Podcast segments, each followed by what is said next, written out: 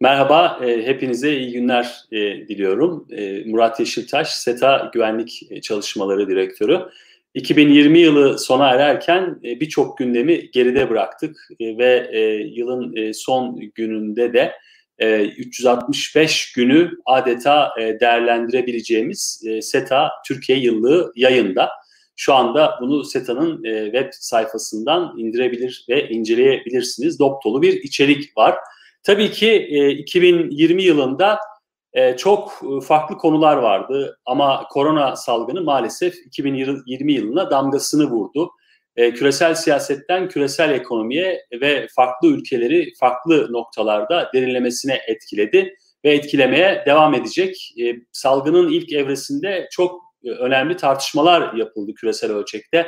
Özellikle uluslararası siyasette bir değişimin habercisi olduğu, hatta bu değişimi tetiklediği e, Amerikan liderliğinin bundan sonra sorgulanacağı, yerine yeni bir e, liderliğin gelebileceği ve küresel sistemin bir bütün olarak değişime uğrayacağı şeklinde e, aslında büyük iddialar e, ortaya atıldı. E, tabii ki Türkiye'nin dış politikası e, yıllıkta da göreceğiniz üzere en fazla e, yer kaplayan başlıklardan biri oldu e, Türk dış politikası e, adeta e, 2020 yılına damgasını vurdu. Libya'dan Dağlık Karabağ meselesine, e, Suriye'den Irak'a terörle mücadeleye ve Türkiye'nin e, diğer ülkelerle olan e, ikili ilişkilerine değin birçok başlık altında Türk dış politikasında çok hareketli bir yıl geçirdik ve e, çok aktivizmle dolu bir Türk dış politikası e, e, oldu 2020 yılında. Elbette krizler oldu, inişli çıkışlı e, zamanlar oldu ama 2020 yılının artık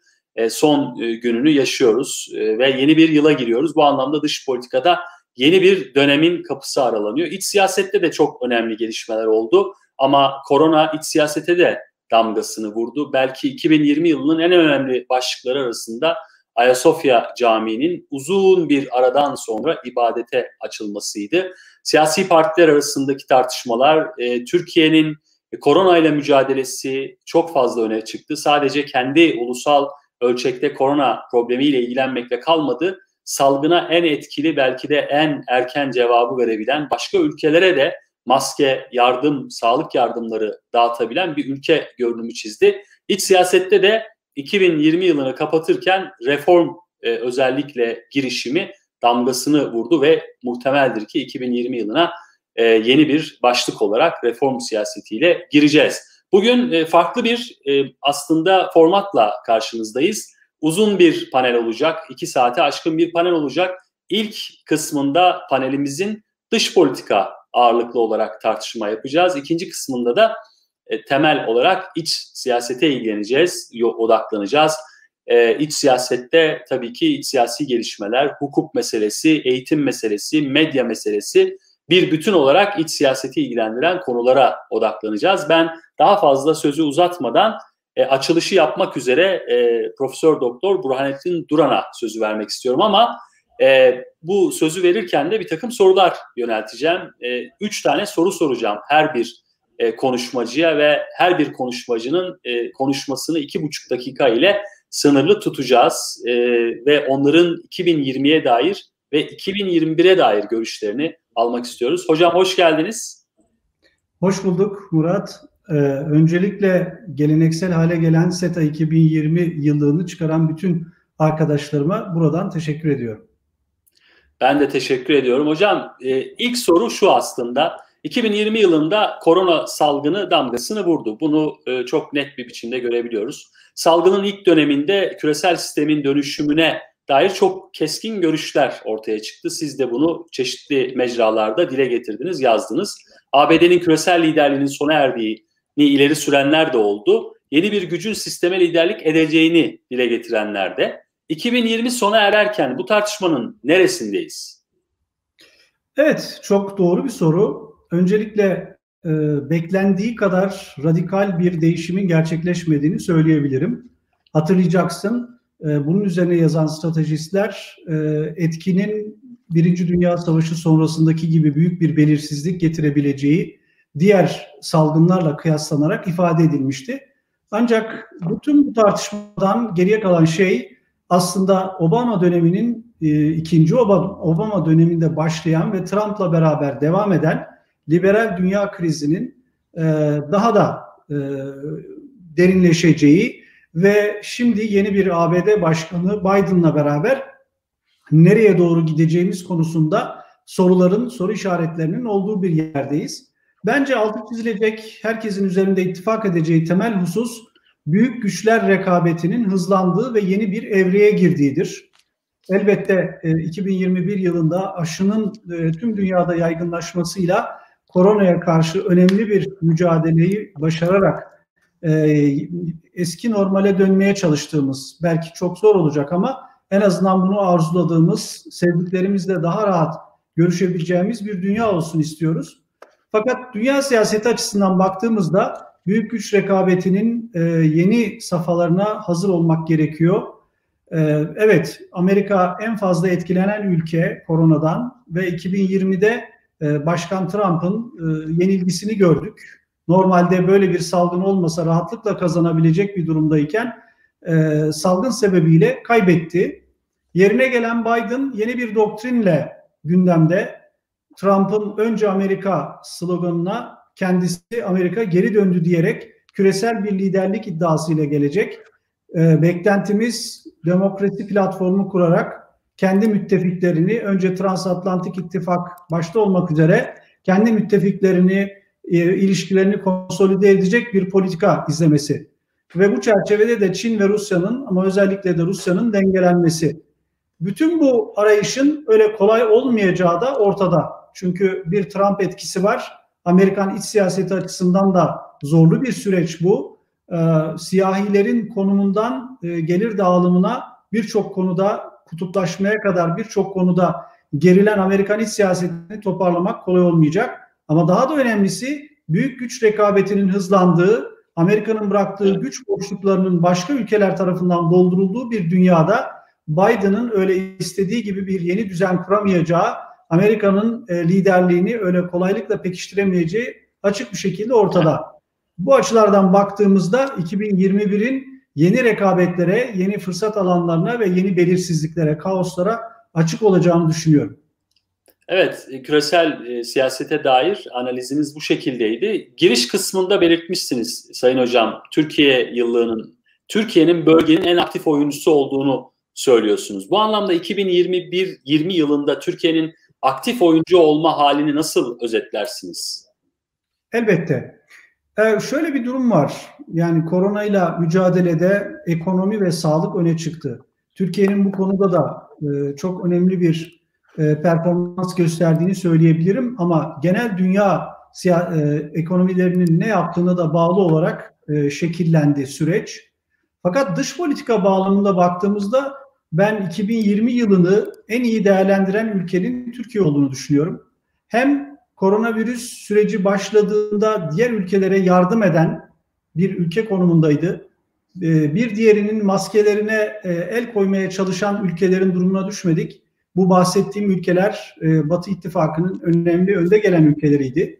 Medeniyet iddiasıyla e, çeşitli değerleri dünyaya yaydığı düşünülen ülkelerde ama kendi aralarında yardımlaşmayı bırakın maskelerine bile el koymaya kalktılar.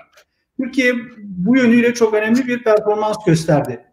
Daha da önemlisi e, Trump döneminde ortaya çıkan kaosun ve belirsizliklerin getirdiği güç boşluklarını en iyi dolduran ülke oldu. Hatırlayacaksınız 2019 Kasım'ında Libya ile yapılan anlaşmalar çerçevesinde Türkiye Libya'da BM'nin tanıdığı Saraç hükümetine destek verdi ve darbeci Hafter'in geri çekilmesi sağlandı. Böylelikle Libya'nın bütünlüğünü sağlayan, meşru hükümeti destekleyen bir performans gösterdi Türkiye.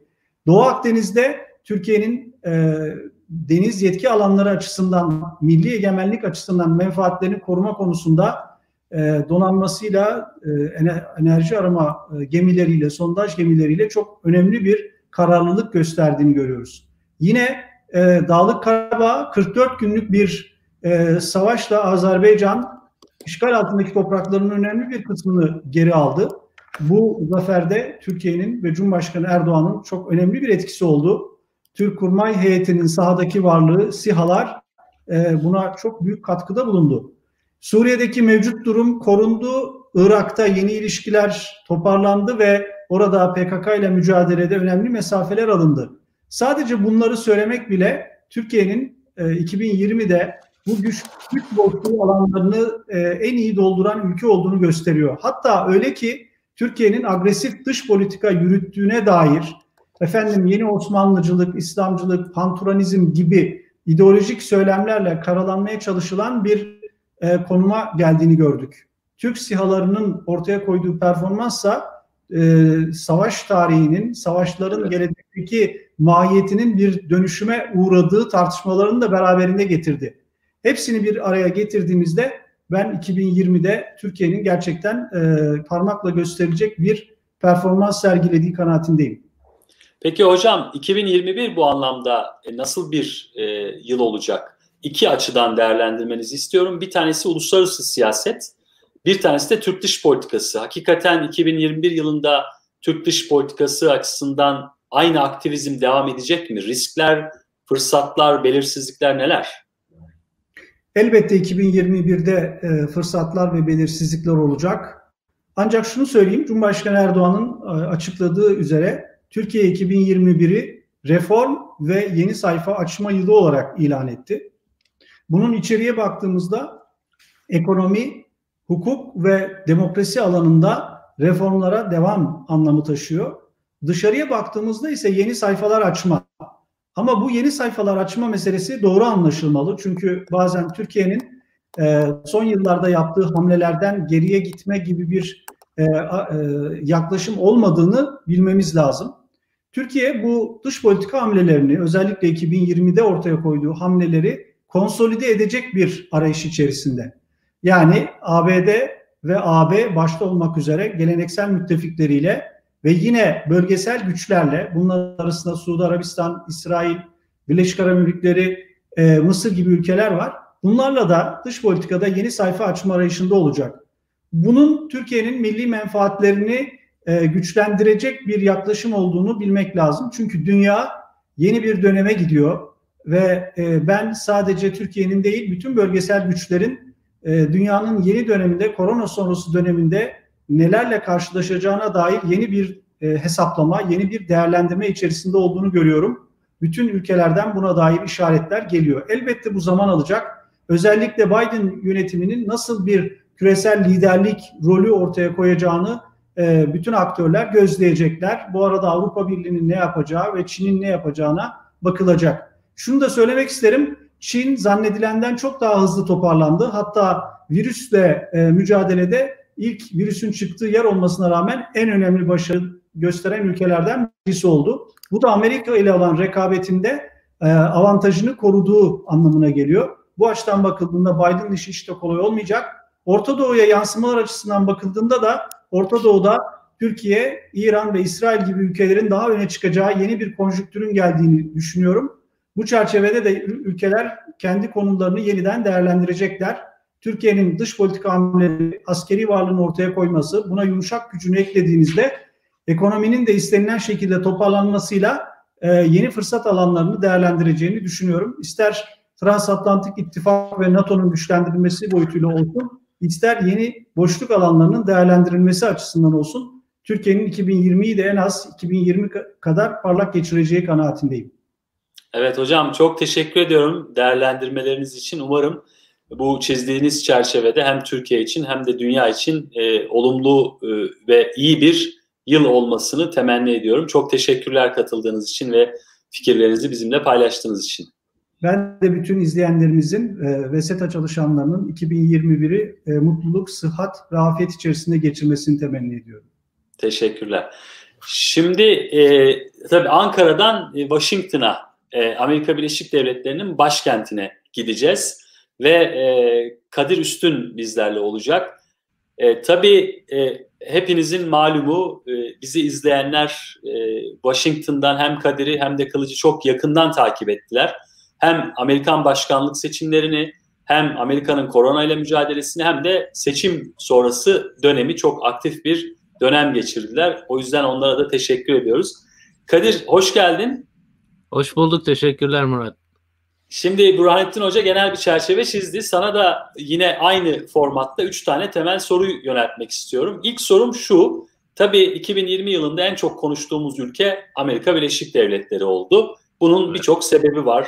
Trump elbette e, dünyanın bir numaralı gündemiydi. Geçen Trump'ın attığı tweetler, e, golf oynarken geçirdiği saatlerden falan bahsettiler. Hakikaten e, bu kadar problemle karşı karşıya olan bir devletin başkanı olarak inanılmaz saatler, inanılmaz rakamlar. E, kısa bir özet geçmek gerekirse ne yaşadı 2020 yılında Amerika Birleşik Devletleri? Tabii kısa özet geçmek mümkün değil aslında. 2020 evet. çok e, yoğun bir yıl oldu ama sadece başlıklarla birkaç şeye bahsedeyim. Aslında seneye Süleymani suikastıyla başlamıştı Amerika dış politikada özellikle ses getiren bir şeydi. İran'la savaşa mı gidecek bu süreç gibi sorular sorulmaya başlanmıştı. Ama e, kısa sürede koronavirüs bütün dünyanın gündemini e, işgal etti. Amerika'nın da gündemini işgal etti. E, ilkin Çin'e koyulan seyahat yasağı vardı. Sonra Avrupa'ya konulmayan seyahat yasağı vardı. Trump yönetiminin koronavirüs e, sürecini e, kötü yönetmesi, çok kötü yönetmesi hatta e, ülkenin ülkedeki krizin çok fazla derinleşmesine sebep oldu. E, federal hükümetin koordinasyonsuzluğu, tıbbi malzemelerin tedarikinde yaşanan güçlükler, e, diğer ülkelerle koordinasyonsuzluk birçok sebebi var ama koronavirüs çok ciddi Amerika'yı vurdu. Bütün siyasi gündemini de belirledi. E, başkanlık seçimleri olan bir e, seneydi 2020 Kasım'ında. E, baş, Başkan Trump'ı da tek dönem e, başkan haline getiren bir seçim süreci yaşadık. E, bu açıdan da tarihi bir e, önemi oldu 2020'nin Amerikan tarihi açısından. Çünkü eğer Trump'ın ikinci dönemi kazansaydı e, o zaman Amerika'nın dünyadaki liderlik rolü küresel rolünde de çok ciddi değişimlerin e, yaşanan değişimlerin kütlesini verecek.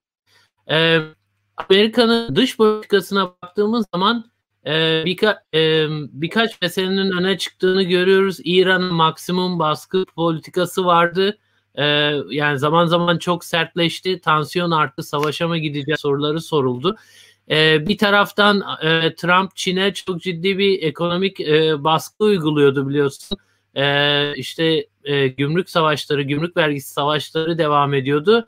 Bu e, koronavirüs yüzünden farklı bir karaktere büründü ama Trump yönetimi elinden geldiğince sonuna kadar Çin'e ciddi yaptırımlar uyguladı, ekonomik baskı uyguladı.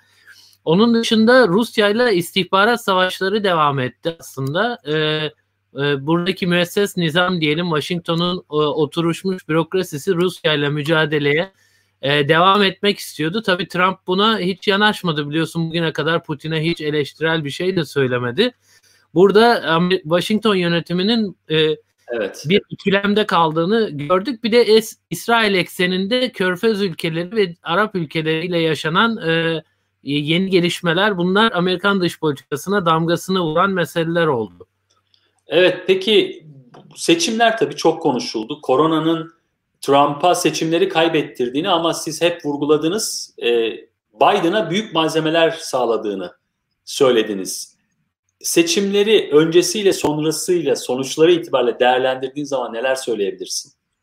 Şimdi biz burada haftalık e, raporlarımıza baktığımız zaman görüyoruz ki Trump yönetimi döneminde e, Noel tatili haftası da dahil olmak üzere krizsiz bir hafta görmedik. Bu tabii Trump'ın bir yönetim biçimi tarzıydı. Gündemi sürekli işgal eden, skandallarıyla öne çıkan e, çok dağınık, e, kaç tane şu an hatırlamıyorum ama sanıyorum 3 tane ulusal güvenlik danışmanı değiştirdi. E, işte e, bir sürü bakanı sürekli değiştirdi. En son e, Adalet Bakanı bile hani kendisine o kadar e, Trump'ı koruyan işler yapan bir Adalet Bakanı bile e, istifa etmek zorunda kaldı. Dolayısıyla e, bu kaos yönetimi diyelim, e, Trump'ın kaos yönetimi dolayısıyla e, e, gündem gündem bunlar tarafından belirlendi ama koronavirüs olmasaydı ne olurdu? Bu biraz e, yani ben açıkçası e, böyle e, bu tarz yönetim tarzlarının tek dönem e, kalacağı yönünde bir fikrim vardı. Koronavirüs öncesinde de tabii bunu e, bu çok erken de o dönem için söylemek için ama e, Trump'ın tek dönem başkan olması çok şaşırtıcı olmayacaktı. Koronavirüs olmasa bile zira toplumdan yükselen çok ciddi bir tepki vardı. Demokratların e, çok ciddi e, altta alt tabakalarda gençlerin, kadınların organize olduğunu gördük. 2018 ara seçimlerinde çok ciddi kazanımlar elde ettiklerini gördük. Dolayısıyla Trump ne kadar gündemi işgal etse de ekonomi ne kadar iyi gitse de e, şeyin e, toplumun ciddi bir anti-Trump tepkisinin oluştuğunu ve bunun 2020 seçimlerine de damgasını vuracağını biliyorduk. Ama dediğim gibi koronavirüste yaşanan e, adeta beceriksizlik diyelim, kötü yönetim, e, vakaların artması, dünyada en fazla ölümlerin yaşanan bir hale gelmesi Amerika'nın böyle süper gücün yaşadığı bu koronavirüsteki acziyet, tıbbi malzeme tedarikinde yaşananlar, e, biliyorsun bir ara Türkiye'de tıbbi yardım gönderdi Amerika'ya. Dolayısıyla bunlar e, Trump'ın e, ne kadar kötü yönetim gösterdiğini organizasyon anlamında e, bu federal devlet çok büyük bir devlet biliyorsun yapısal olarak evet. e, bürokrasisi bunu harekete geçirmek için çok ciddi bir e, planlama gerekiyor. Trump bunları yapamayınca kendine aleyhine çalıştı ve bu kadar krizle, evet. kaosla da Biden'a çok fazla malzeme vermiş oldu. Peki Biden'a malzeme verdi ama Biden'ın da elinde sanırım kocaman bir enkaz var. Çok ciddi bir ekonomik e, kriz, evet. e, çok ciddi bir kutuplaşma, ağırlaşmış bir kutuplaşma ve Amerikan küresel imajının neredeyse yerle bir olduğu bir dönem. 2021'de Biden bunları düzeltebilecek mi? Ne bekliyorsun? Biden'ın önünde çok ciddi bir e, birkaç e, ana büyük problem var. Bir e, Amerika'yı dünyanın gündemine geri getirmesi getirme sözü verdi. Küresel liderlik yapma sözü verdi. Bu öyle kolay bir şey değil. Çünkü Amerikan halkı e, uluslararası angajmanlara e, çok ciddi bir derin bir şüpheyle bakıyor. İkincisi e, Biden geniş bir koalisyonun adayı oldu. Uzlaşma adayı oldu. Bu bu bu nedenle Demokrat Parti içerisindeki çok daha sol ve sağ kanadı bir araya getiren progresifleri, e, muhafazakarları, bir an, hatta cumhuriyetçilerin bazı merkeze yakınlarını da merkeze yakın cumhuriyetçileri de e, ark, yanına getirdi. Şimdi bunların hepsinin talepleri var. Bunların taleplerini karşılaması da kolay olmayacak. E, iklim değişimi gibi bir meseleyi ana gündeme haline getirdi. E, dolayısıyla burada beklenenleri ne kadar karşılayacak bu konuda performansında çok ciddi e, bir ilerleme sağlaması gerekecek. Kolay olmayacak. Ben hızlıca son soru olduğu için Türkiye ile ilişkilere bir değinmek evet. istiyorum. Ee, birkaç şey yaşadık. Ee, korona gündemi belirledi.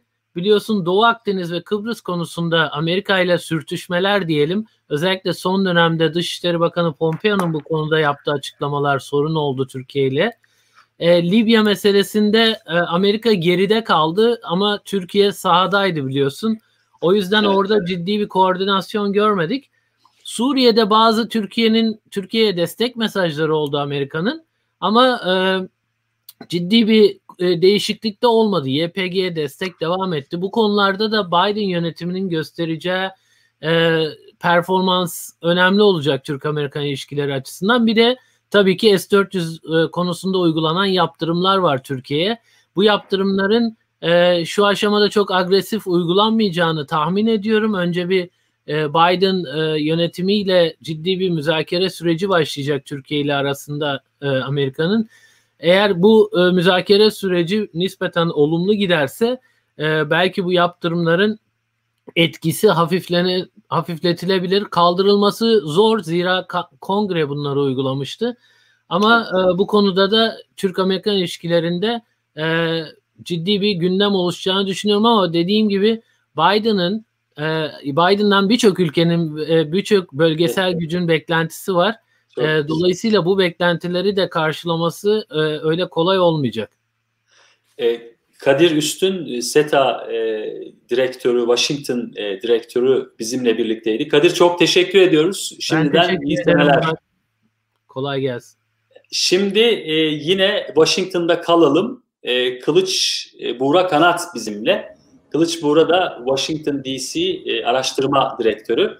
Kılıç sen de dinledin e, Kadir'le yaptığımız e, tartışmayı, Kadir'in verdiği cevapları. Sana da yine Amerika Birleşik Devletleri bağlamında birkaç soru yöneltmek istiyorum aynı formatta.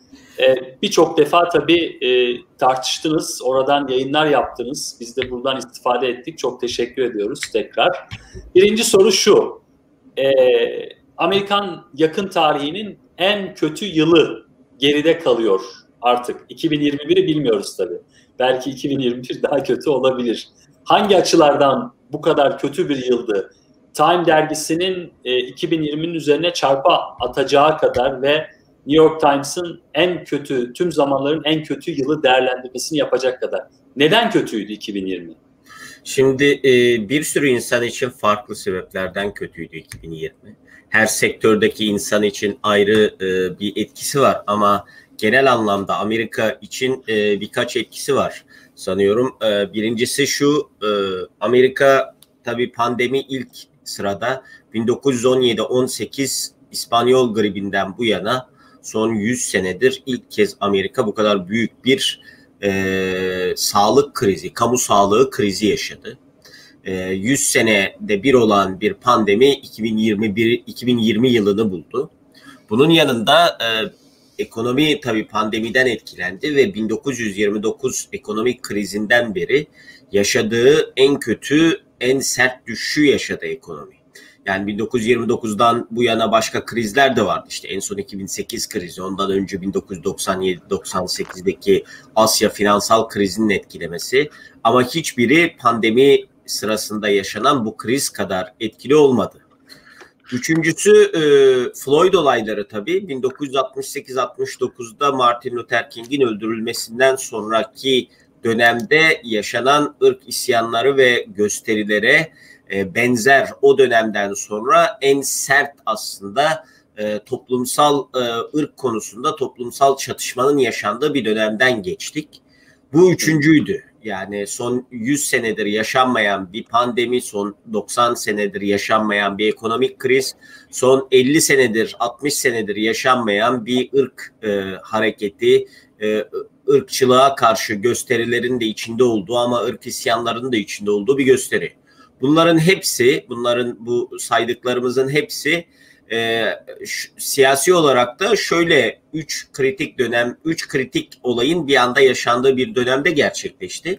Amerikan tarihinde üç kez olan azil süreci e, 2020'de Trump'a karşı uygulanmaya başladı. Dolayısıyla e, en son işte 1997-98'de Bill Clinton'ın zamanında yaşadığımız, son 24-25 senedir yaşamadığımız ve 200 sene, 230-240 senelik Amerikan tarihinde e, en azından e, bir devlet olarak tarihinde üç kez yaşanan bir azil süreci de bu dönemde yaşanmış oldu. Bunun üzerine bunların hepsi Amerikan toplumunun hiçbir zaman olmadığı kadar bölünmüş olduğu bir e, dönemde gerçekleşti. İşte seçim sonuçları bu bölünmeyi gösteriyor. Sandığa gitme oranı, her şey ve bunların hepsi de Amerikan seçimlerinin olduğu yıl içerisinde yaşandı. Evet. Yani son 100 senedir Amerika'nın başına gelen en kötü siyasi ve ekonomik krizlerin hepsi bir sene içerisinde yaşandı. Hepsi de seçimin olduğu bir dönemde yaşandı. Dolayısıyla Amerika'nın başına 2020'de gelen hani pişmiş tavuğun başına gelmemiştir. Evet. Peki Biden e, Ocak'ta yönetimi devralıyor. Bir dış politika çerçevesi aşağı yukarı oluşmuş durumda. Ne diyorsun? E, bu çerçeveyi biraz açabilir misin? Bir dış politika doktrininden mi bahsediyoruz? Bir çerçeveden mi? Bir anlayıştan mı? Doktrin doktrinden bahsedemiyoruz şu an. Çünkü bir aksiyonda gördüğümüz bir şey yok. Ee, şu an e, sadece e, Biden'ın protejelerinin ortaya koyduğu tavırlardan e, oluşturulan hani tüme varım şeklinde puzzle şeklinde birleştirilen bir dış politika perspektifinden bahsediyoruz. Peki bu perspektifin e, temel e, dinamikleri ne? Dört temel dinamiğe dayanıyor işte Blinken'in çok üzerinde durduğu, Jack e, Sullivan'ın çok üzerinde durduğu, Biden'ın yer yer ifade ettiği şeyler bunlar. Birincisi Amerika'nın uluslararası liderliğini geri döndürme çabası. Bu çaba önemli bir e, en azından duyduğumuz kadarıyla, gördüğümüz kadarıyla Amerika'nın önümüzdeki dört sene içerisindeki dış politika dinamiklerinden biri olacak. Zaten Biden da kendisi de Amerika geri döndü diyor. Hani nasıl döndü, nereye döndü, e, nereden döndü bunların hiçbirinin henüz bir cevabı yok. Ama Amerika geri döndü bir ona göre. İkincisi e, uluslararası işbirliği. Uluslararası işbirliği Amerika'nın bu dönemde ve çok taraflı anlaşmalar bu dönemdeki en önemli e, argümanlarından, en önemli çalışma alanlarından biri olacak. Neredeyse Biden yönetimi son 20 senedir aslında George Bush'la başlayan, Obama döneminde de bir nebze devam eden tek taraflılığı değiştirip e, uluslararası koalisyon ve partnerlerle hem Asya'da hem e, Avrupa'da hareket edeceğini söylüyor. Üçüncüsü ekonomi e, yine Obama döneminde başlayan ama yer yer kesintiye uğrayan jeopolitikten jeoekonomiye geçişi e, tamamlamayı istiyorlar. E, bir şekilde ekonomi temelli dış politika, ticaret anlaşmalarının son derece yoğun olacağı bir dış politikadan bahsediyoruz. Dördüncüsü de demokrasi vurgusu ve bu demokrasi vurgusunun da tam olarak ne olduğu belli değil. Ama her e, mesele ortaya çıktığında bu demokrasi vurgusu yeniden ortaya çıkıyor. İşte Biden'a e, Asya'daki ticaret anlaşmaları sorulduğunda biz demokrasilerle ticaret anlaşması yapacağız diyor. Avrupa'da NATO ve AB ile yapılacak önümüzdeki aylarda yapılacak zirveler konusunda yeniden e, Blinken işte de Avrupa'daki demokratik ülkelerle bir araya geleceğiz diyor. Dolayısıyla hani e, bir demokrasi promosyonu politikası mı yoksa bu bir demokrasi kardeşliği politikası mı? Yoksa demokrasi dayanışması hani antidemokratik dalgaya karşı demokrasi dayanışması mı? Bunu e, yapacakları aksiyonda göreceğiz. Dediğim gibi bunlar temenni, bunlar tavır ama bunlar Doğru. herhangi bir doktrin değil şu. Peki 2021 e, Kılıç e, en önemli dış politika başlıkları hangileri olacak ve Biden bu dış politika başlıklarında nasıl bir yol izleyecek? Hedefler neler bu anlamda? Şimdi e, dört unsur öne çıkıyor. Bu dört unsurun ilki Covid ile mücadele. Covid ile mücadele bir e, e, iç politika e, unsuru olduğu kadar da dış politika unsuru. Onun için önümüzdeki dönemlerde Covid ile mücadelede e, uluslararası bir işbirliği tesis edilmeye çalışılacak. Dolayısıyla Covid ile mücadele öncelikli meselelerden.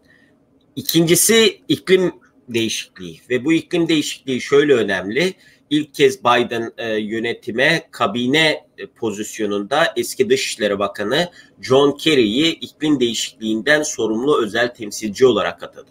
Dolayısıyla iklim değişikliği meselesi burada e, gündemin önemli bir maddesi olacak. Keza Biden'ın geçiş dönemi web sitesi de zaten dört önemli unsuru ortaya koyuyor. Bir Covid ile mücadele, iki iklim değişikliğiyle mücadele, üç ekonomik problem, dört ırk ilişkilerinin yeniden işte adli reformlarla, polis reformuyla yeniden e, dengeye sokulması. Dolayısıyla e, iklim değişikliği de bunun bir parçası olacak. İkin, e, son iki madde dış politikadaki biri Asya'ya yani Çin, öbürü de Avrupa'ya daha çok Rusya ama transatlantik ilişkilerin geliştirilmesiyle ilgili. Asya'ya dönüş bu dönemde e, yeniden ortaya konulacak unsurlardan biri olacak. Çin'i e, hasım mı ilan eder? İşte onun tartışması var e, biliyorsun Türk Amerika'daki siyasi e, polarizasyon sebebiyle ortada bir düşman mı, bir hasım mı, bir rakip mi? Ee, ama deal edil hani uğraşılması gereken, hakkında çalışılması gereken bir unsur ve negatif bir unsur. Dolayısıyla önümüzdeki dönemde Çin'le e, ilişkiler yeniden gerilebilir. Bu ilişkilerin gerginliği Trump dönemindeki kadar sesli olmasa da adına ticaret savaşı denmese de çok sert müzakerelerin gideceği işte Güney Çin denizinden Amerika'nın oradaki askeri varlığına, Amerika'nın bölgedeki müttefiklerinin güvenliğinden e, insan haklarına kadar birçok unsur gündeme gelecek.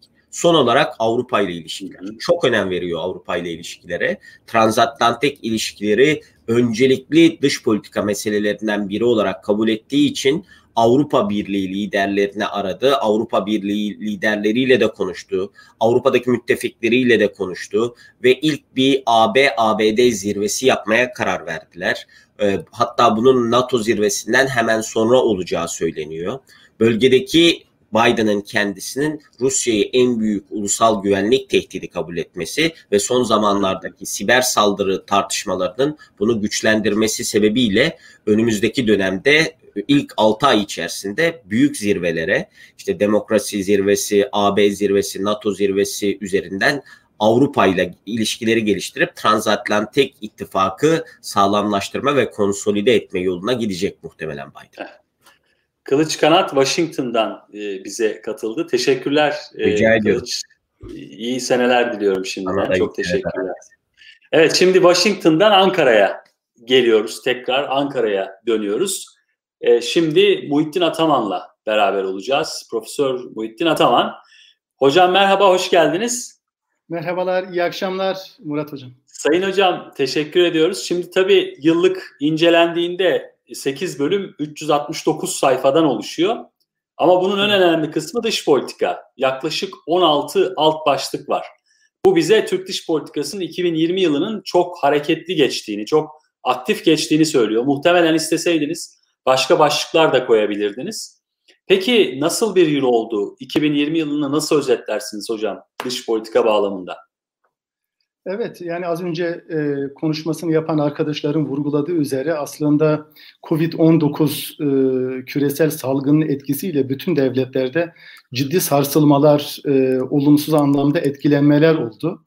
Fakat e, Türkiye açısından bakıldığı zaman e, herkesin kabul ettiği üzere e, hasarın ve zararın e, minimumlaştırıldığı yani en aza e, düşürüldüğü bir e, dönem yaşandı.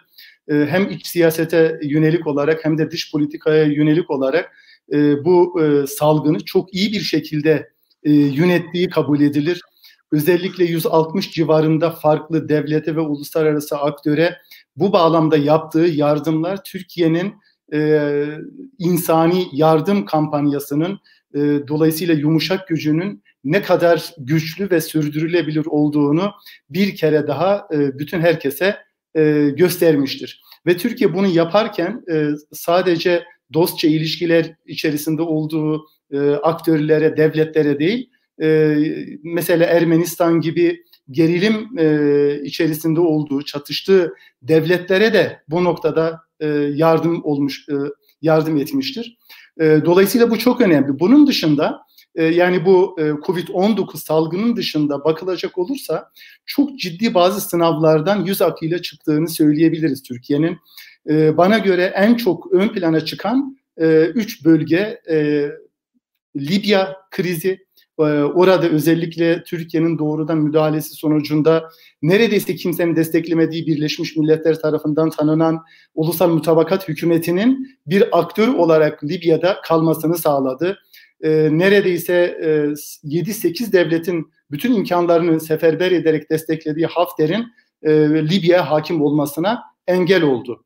Öbür tarafta Doğu Akdeniz e, bölgesinde çok ciddi bir atılım içerisinde oldu zaten 2019 yılında başlattığı bir gerçek manada belki daha önce e, Türk tarihinde görülmedik biçimde bir deniz gücüne evrilme süreci yaşamakta. E, bin, e, 2020 yılında aslında e, bu konudaki başarısını göstermiş oldu. İki manada hem Doğu Akdeniz bölgesindeki egemenlik alanlarını ihlal edilmesine karşı çıkması, e, Doğu Akdeniz'de evet. kendisine yönelik e, kuşatma politikasına e, karşı çıkması ama en önemlisi de e, bu enerji araştırma e, çabalarının sonuç vermesi üzerine. E, kısaca Kıbrıs seçimlerindeki e, evet. olumlu sonuç e, vurgulanabilir ve en son olarak da en önemlisi bence belki de Karabağ'da e, alınan bu muhteşem zafer oldu. Hocam siz aslında benim size yöneltmek istediğim ikinci soruyu da cevaplamış oldunuz kısmen. Ben o yüzden 2021 ile ilgili soruyla devam etmek istiyorum. Tabii ki bu e, noktaya yine ekleme yapabilirsiniz. Çünkü sizin de e, kaleme aldığınız bölümlerde görülüyor ki Türk, Türk dış politikası çok bölgeli bir karaktere sahip. 2021 Aynen. yılında nasıl bir dış politika bekliyorsunuz? Nasıl bir çevrede Türkiye'nin dış politikası, güvenlik siyaseti hayata geçecek? En meydan okuyucu konu ne? Eyvallah. Yani e, genel olarak şunu söylemek lazım. Türkiye son birkaç yıldır özellikle dış politikadaki muhtariyetini, otonomisini arttırma, uluslararası statüsünü e, yükseltme ve güçlendirme peşinde koşmaktadır. Zaten batılı devletler başta olmak üzere pek çok aktör tarafından bana göre ötekileştirilmesinin temel nedeni de bu. Yani Türkiye Ankara merkezi düşündükçe e, bir şekilde e, birileri için sorun teşkil eder hale geliyor. E, bu e, Türkiye'nin aslında çok kimlikli bir devlet olduğunun göstergesi. Yani Türkiye bir Avrupa ülkesidir, bir Balkanlar ülkesidir, Doğu Akdeniz ülkesidir, Orta Doğu ülkesidir, bir Müslüman ülkedir, e, bir Güney Kafkasya ülkesidir. Dolayısıyla bütün bu e, kimliklerin gereğini yerine getirmek durumunda kalıyor Türkiye. Böyle olunca da e, çeşitlendirilmiş çok taraflı dış politikaya devam edecek gibi görünüyor. Ve bütün bu aktörlerle, farklı aktörlerle ilişkilerini işbirliği önceliğinde geliştirmeye çalışacak. E, 2021 yılında benim beklediğim en ciddi meydan okuma büyük ihtimalle bu bağlamda Türkiye'nin Batı ile ilişkilerinde karşımıza çıkacaktır. Çünkü Türkiye'nin bu muhtariyet arayışı en fazla bana göre Batılı devletleri e, endişelendirmekte. Geleneksel olarak e, Batı'nın mesela NATO özelinde daha çok bir cephe ülkesi olarak konumlandırılan bir ülkenin merkezi bir konuma e, gelmesi ve taşınması söz konusu. Yani e, geleneksel hiyerarşik e, e, ilişki tarzının daha yatay düzleme alınıp devam ettirilmesi konusundaki talebine Batı hala olumlu cevap vermiş değil. Bunun için zaten FETÖ'den PKK'ya pek çok aktörü desteklemeye, ısrarla desteklemeye devam ediyor. Yani Türkiye'yi e, amiyane tabirle terbiye etmeye çalışıyor. Ben 2021 yılında Biden'ın da iktidara gelmesi sonrasında e, Avrupalı devletlerle beraber Türkiye'ye karşı takınacağı tavrın çok kritik e, olacağını düşünüyorum. E, ama Biden'ın özellikle transatlantik ittifakını güçlendirmesi dolayısıyla daha anti-Rus bir tavır takınmasını dikkate aldığımızda ben e, Türkiye'nin daha önemli bir e, statüye sahip olacağını yani batılı Batı ittifakı için ne kadar kritik önemde olduğu bir kere daha ortaya çıkacak. Dolayısıyla Batılılar da bir paradoksla karşı karşıya kalacak gibi görünüyor. Ama bizim için de evet. önemli bir e, meydan okumadır. Profesör Doktor Muhittin Ataman bizlerleydi. Ankara'dan katıldı. E, SETA Dış Politika Direktörü. Teşekkür ediyoruz hocam. Şimdiden iyi seneler. İyi seneler. Şimdi herkese. Teşekkür ederim hocam. Sağ olunuz. Şimdi e, Ankara'dan İstanbul'a geçiyoruz ve e, Profesör Doktor Kemal İnat bizlerle olacak. E, Kemal İnat SETA e, Enerji Çalışmaları Direktörü. Hocam hoş geldiniz. Eğer mikrofonunuzu da açarsanız, mikrofonunuzu da açarsanız, evet.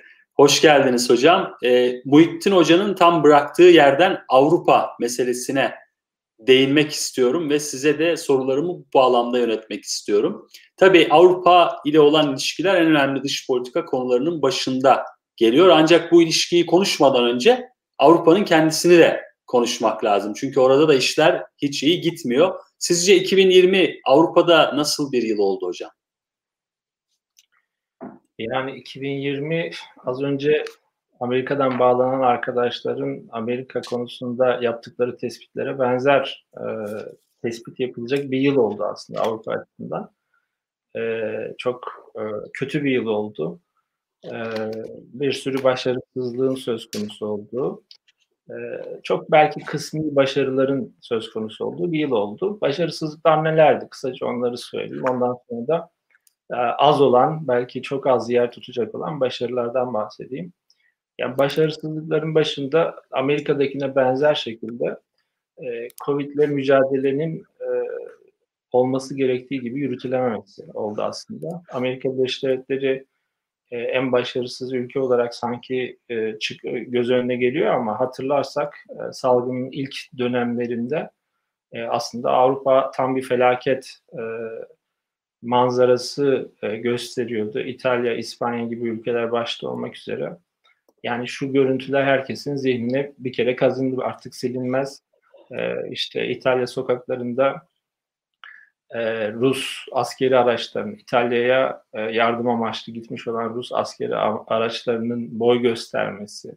Ondan sonra e, işte Avrupa Birliği ülkelerinin birbirleriyle bu salgınla mücadele konusunda dayanışma göstermek yerine birbirlerinin maskelerini çalmaları yani birbirlerine giden maskeleri e, çalmaları, el koymaları gibi e, haberler ve görüntüler gerçekten zihinlere kazındı. Bu yüzden e, 2020 Covid ile mücadele konusunda Avrupa Birliği'nin ne kadar hazırlıksız olduğunu, ne kadar başarısız olduğunu gösteren bir yıl oldu. İlk aylarda böyleydi. Şu anda da aslında böyle. Çok sayıda e, insan hayatını kaybediyor. Yani ilk başlarda başarılı olarak gösterilen Almanya bile şimdilerde e, işte bir ara 800-900'lere vardı oradaki günlük ölüm oranları. Yani bu anlamda bir başarısızlıktı. İkincisi e, Covid Covid salgınının ekonomiye etkisi açısından baktığımızda da Avrupa aslında dünyada e, en fazla e, zarar gören e, bölgelerin başında geldi. Yani Avrupa'nın ekonomik küçülmesi Covid nedeniyle dünyanın diğer bölgelerine göre negatif ayrıştığını söyleyebiliriz. Belki hatta şunu söyleyebiliriz. E, yani bu mortgage krizi Amerika Birleşik Devletleri'nde çıkmıştı ama Avrupa Amerika Birleşik Devletleri'nden çok daha fazla etkilenmiş ve uzun süre etkisi altında kalmıştı. Yunanistan, İspanya gibi ülkeler başlamak üzere. Bunun ekonomik yani bu Covid'in ekonomik etkilerinin de e, benzer şekilde belki en uzun vadeli ekonomik negatif etkilerinin Avrupa'da olacağını söyleyebiliriz. Ee, onun dışında Libya, Amerika Birleşik Devletleri, evet. Rusya ilişkiler gibi dış politika konularında Avrupa Birliği'nin e, ortak hareket etmekten çok uzak hareket e, bir görüntü gösterdiğini, mesela Libya'da Fransa ile İtalya'nın karşı karşıya geldiğini, e, Amerika ile ilişkiler konusunda bazı Avrupa ülkeleri Amerika ile çok yakın ilişki arzu ederken bazılarının Amerika Birleşik Devletleri ile sorunlar, ciddi sorunlar yaşadığını. Mesela şeyi hatırlayalım, Almanya Savunma Bakanı ile Fransız Cumhurbaşkanı Macron arasında e, Avrupa'nın evet. bundan sonraki o savunma e, kimliğinin ne olacağı, savunma geleceğinin ne olacağı konusunda, ortak savunma evet. e, politikası konusundaki tartışmaları hatırlarsak e, onun evet. dışında mülteci meselesi vesaire gibi aslında birçok sorunu e, sayabiliriz. E, bunlar başarısız olduğu alanlardı. E, şimdi ikinci soruya geçmek istiyorsun ama bir iki cümleyle evet. sadece. Tabii ki başarılı olduğu alanları da evet. Başarılı olduğu alanlar az olduğu için çok hızlıca geçebiliriz. Brexit anlaşması başarılı olduğu alandır. Yani çok tartışıldı, uzun sürdü ama en sonunda 2020 sonunda Brexit konusunda yani çok evet. büyük bize yol açmadan bu konuda anlaşabildiler. Bir de en son zirvede yani bütçe konusunda ciddi bir kriz yaşanmıştı. Polonya ve e, Macaristan e, bloke ediyorlardı bütçe e, bütçeyi öyle diyelim gelecek 7 yılın bütçesini bir şekilde Almanya'nın öncülüğünde bu krizde aşıldı. Böyle sınırlı başarılı olduğu alanlar daha çok başarısız olduğu e, alanların öne çıktığı bir yıl oldu Avrupa açısından 2020. Peki hocam e, Türkiye-Avrupa Birliği ilişkilerini ben 2020 yılında huzursuz bir ilişki biçimi olarak tanımladım. İki taraflı huzursuzluk vardı. Avrupalılar da hoşnut değildi, Türkiye de hoşnut değildi. 2020 yılı kısmen gergin geçti, kısmen iyimser geçti ve son dönemde Türkiye'nin zeytin dalı Almanya'dan gelen kısmen olumlu mesajlar damgasını vurdu. İki soruyu birden değerlendirmenizi istiyorum. Hem bu bağlamı hem de 2020'de hakikaten Türkiye-Avrupa Birliği ilişkilerinde yeni bir bölüm, yeni bir dönem açılabilecek mi? 2021 kastettin herhalde yeni dönem için. 2020 2000 evet 2021'de evet. evet. Yani şimdi 2020 yılında e, huzursuz evet doğru bir tanımlama diyebiliriz. Yani huzursuz geçtiğini e, söyleyebiliriz. Ama olumsuz faktörlerin çok daha öne çıktığını, olumlu e, olan kısımların her ne kadar son dönemde Sayın Cumhurbaşkanı'nın açıklamasıyla e, Avrupa Birliği ile yakınlaşma arzusu içerisinde olduğunu Türkiye gösterdi. Almanya'nın dönem başkanlığı da e, kısmen e, son zirvede e, Türkiye konusunda Türkiye-Avrupa Birliği ilişkilerini çok daha büyük zora sokacak e, bir takım sert yaptırım kararlarının alınmasını engelledi. Ama e, genel olarak 2020 yılı Türkiye-Avrupa Birliği ilişkileri açısından gerçekten başarısız bir yıl oldu. Çünkü yani Türkiye e, her ne kadar süreç e, istediğimiz gibi, istenildiği gibi gitmese de Avrupa Birliği ile e, 2005'ten beri işte katılım müzakereleri yürüten ülke. E, dolayısıyla Avrupa Birliği zirvelerinde e, Türkiye'ye yaptırım konusunun e, değil de Türkiye-Avrupa Birliği ilişkilerinin nasıl ilerletileceğinin gündeme gelmesi gerekirdi. Ama hepimiz e, son e, Avrupa Birliği zirvesinde yaptırım konusunun öne çıktığını e, müşahede ettik. Bunlar olumsuz e, gelişmelerdi. Yaptırımların konuşulması, Türkiye'nin bir şekilde bazı Avrupa Birliği ülkelerinin işte Fransa, Yunanistan, Güney Kıbrıs Rum yönetimi gibi kendi ajandaları doğrultusunda, kendi çıkarları doğrultusunda Avrupa Birliği'ni e, kurumsal olarak Türkiye'yi sıkıştırmak için kullanmak istemeleri gibi nedenlerden dolayı e, olumsuz bir yıl oldu Türkiye Avrupa Birliği ilişkileri açısından 2020 yılı. Başka sorunları da hatırlayabiliriz. Mesela mülteci meselesi pandemi öncesinde Türkiye Avrupa Birliği ilişkilerini gelen e, meselelerden bir tanesiydi. Avrupa Birliği Suriye'de Türkiye'ye destek vermek yerine e, Türkiye'yi yalnız bırakmayı tercih etti hatırlarsak. Yani Rusya, evet. e, Esed ve İran bloku karşısında Türkiye İdlib'de e, yılbaşında ciddi bir mücadele yürüttü biliyorsunuz. Yeni bir mülteci dalgası söz konusu olmasın diye. Avrupa Birliği'nin bu konuda maalesef e, Türkiye'nin istediği, beklediği desteği vermediğini ama buna karşılık e, Türkiye sınırlarından Avrupa'ya yeni mülteci e, gitmesi konusunda çok hassas ve e, sert davrandığını ve Türkiye'ye haksız eleştirilerde bulunduğunu gördük. Yani bunlar e, ayrıca Doğu Akdeniz'de işte Güney Kıbrıs Rum yönetimi, e, Yunanistan ve Fransa'nın dahil olduğu gerginlikler, Türkiye'nin evet. üzerine gelmeleri, Türkiye'nin işte deniz yetki alanlarındaki hakları konusunda e, ne diyelim baskıcı bir tavır içerisinde olmaları Türkiye-Avrupa Birliği ilişkilerini gelen konulardı. 2021'de bir iki cümleyle onu da söyleyeyim ve evet. tamamlayayım. Yani 2021'de ne bekliyoruz? Ee, Sayın Cumhurbaşkanı'nın e, açılımı geçerli. Yani 2021'de de Türkiye e, Avrupa Birliği ile aslında iyi bir ilişki arzusu içerisinde.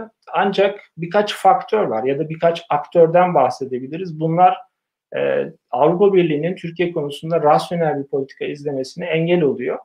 Avrupa Birliği ülkeleri, Avrupa Birliği'ne yön veren e, aktörler bununla halleşebilirlerse, bu sorunu çözebilirlerse iyi bir yıl olabilir 2021. Nedir o aktörler? Onu söyleyeyim ve bitireyim. Ee, her şeyden önce bir takım lobiler, yani Avrupa'daki bir takım lobiler, buna mesela Türkiye karşıtı Türkiye diasporasını da ekleyebiliriz. Yani Türkiye diasporasının bir kısmı Türkiye karşıtı faaliyetler içerisinde orada. Avrupa politikalarını da etkiliyor bunlar. Ee, bunlar Türkiye-Avrupa Birliği ilişkilerinin olumsuz seyretmesi konusunda çaba sarf ediyorlar. Ne yapıyorlar bunlar? Ee, yani kendi FETÖ'yü, PKK'yı kastediyorsunuz değil mi hocam? FETÖ, PKK ya da bunlara yakın olan e, bir takım e, işte sivil kuruluşlar. Yani e, belki şey öncesinde de FETÖ PKK öncesinde de 1900 belki 60'larda 70'lerde işte Almanya'ya Fransa'ya göç etmiş olup Türkiye'ye negatif yaklaşan bir takım marjinal kesimler var. Onları da kastediyorum. Bunlar e, medya ve siyaset dünyasında, bürokraside kendilerine temsil imkanı bulmuşlar Avrupa'da ve bu e, temsiliyetlerini Türkiye aleyhine kullanmaya çalışıyorlar. Birincisi bu. Bunlarla halleşmesi gerekiyor Avrupa Birliği'nin.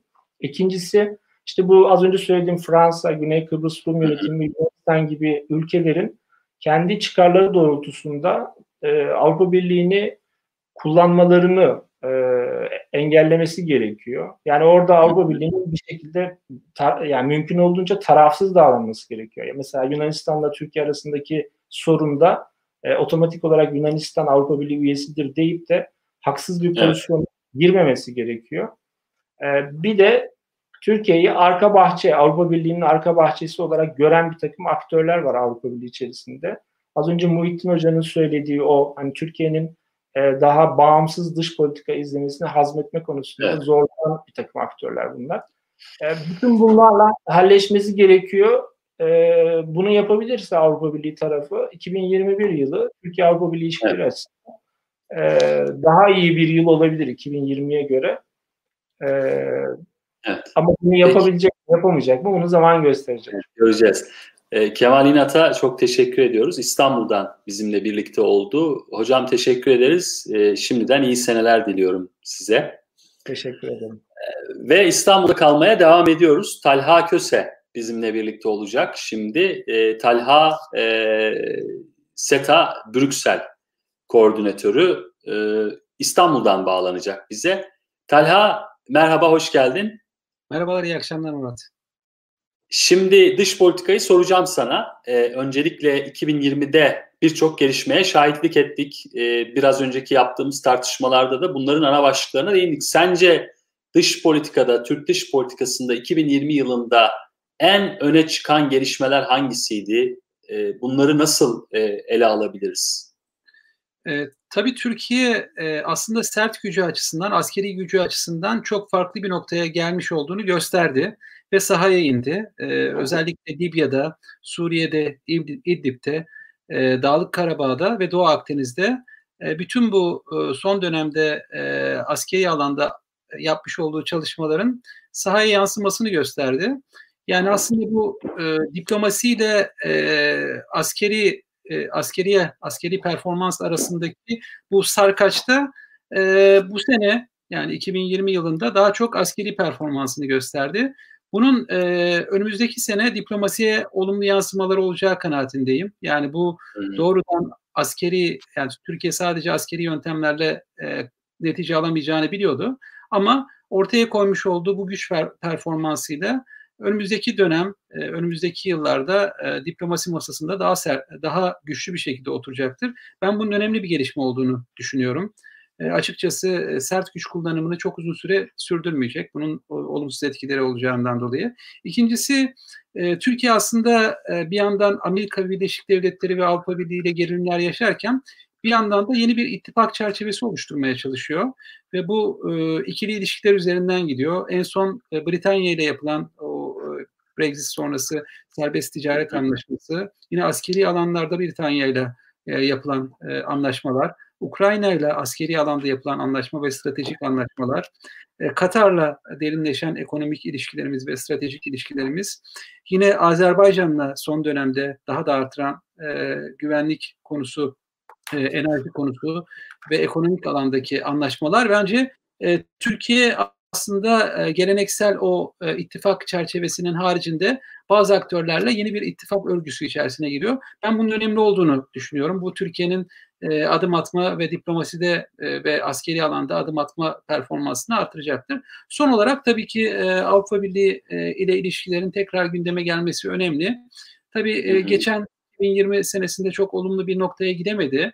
Mesafe alınamadı ama bu biraz test etme dönemiydi. E, 2021'de e, açıkçası e, bu konuda daha e, yapıcı ve olumlu adımlar atılacağı kanaatindeyim. Çünkü Avrupa'da da her ne kadar sesi fazla çıkan taraf Türkiye karşıtları olsa da Türkiye ile ilişkileri artırmaya çalışan, bundan bunun açıkçası Türkiye'nin sahadaki askeri performansını da izleyen bazı aktörler Türkiye'yi bir şekilde Avrupa Birliği'ne yakın tutmak isteyeceklerdir. Bu konuda bazı riskler var tabii ki.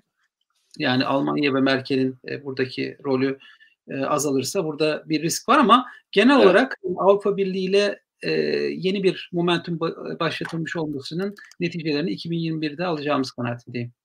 Talha sen çatışma ve çatışma çözümlemelerini çok yakından takip ediyorsun. 2020 yılında bu anlamda çok parlak bir yıl olmadı sanki. Nasıl bir dönem geçirdik hem çatışmalar anlamında hem de çatışma çözümlemelerinde kat edilen yol anlamında? Yani açıkçası dondurulmuş çatışmaların tekrar canlandığı bir dönem yaşadık e, maalesef. İşte bu e, Karabağ meselesinin savaşa dönüşmesi, e, bu e, yani Arap Baharı sonrasında ortaya çıkan e, bu çatışmaların tekrar canlanması, işte Libya'da mesela e, bu sene e, yeni bir dengelenme oldu ama sonuçta bu çatışmayla oldu. Suriye'deki meselenin yine e, çözümlenmediğini görüyoruz. Yani dondurulmuş e, çatışmaya doğru ilerliyor oradaki durumda. Libya'daki durum da kısmen e, o durumda e, ilerliyor. Yani kimsenin geri adım atmadığını görüyoruz. Yani Yemen'de bir siyasi anlaşma olmuş gibi görünmekle birlikte bugün işte saldırılardan oradaki meselenin de çözülmediğini görüyoruz. Irak'ta yine çok kırılgan bir e, denge oluşmuş durumda. Yani İran'la Amerika Birleşik Devletleri arasında tam bir anlaşmaya varılmadı. Ukrayna'da yine Rusya'nın da Ukrayna'nın da geri adım atmadığını görüyoruz. Yani Yukarı Karabağ meselesinin önümüzdeki dönemde tabii ki e, Türkiye ve Rusya'nın e, girişimleri var ama e, burada Amerika'nın da devreye girmesiyle bir e, sıkıntı ortaya çıkabilir. İran'la Amerika'nın nasıl bir ilişki tutturacağı da önemli. Yani bütün demin bahsettiğim Suriye, e, Irak, e, Lübnan e, gibi ve Yemen gibi dosyalar İran'la ilişkilerle doğrudan bağlantılı. Yani Amerika Birleşik Devletleri tabii ki Trump döneminde İran'la iyi bir ilişki geliştirmedi ama eğer bu gelişmeler e, bu şekilde devam ederse e, bu gerilimlerin daha da artacağını görebiliriz. Yine e, bu Afrika boynuzu bölgesi çok önemli bence. Önümüzdeki dönemde onu da konuşacağız. Bu Etiyopya'da Tigreylerin e, isyana başlaması, Somali'de yine bazı gerilimlerin ortaya çıkması Birleşik Arap Emirlikleri'yle birlikte. Yani açıkçası söylemek gerekirse bir yandan Amerika Birleşik Devletleri'nin hafif çekilmesiyle birlikte dondurulmuş bazı çatışmalar tekrar e, canlandı. Yine Arap Baharı sonrasında ortaya çıkan e, bazı e, çatışmalar tekrar e, bu dönemde e, arttı ve e, Doğu Akdeniz ve e, Afrika boynuzuna yönelik olarak gerilimler e, arttı. Bunlar Türkiye'yi de etkileyecek meseleler. Açıkçası 2020 senesi evet. çatışmalar açısından çok sıkıntılı bir yıldı.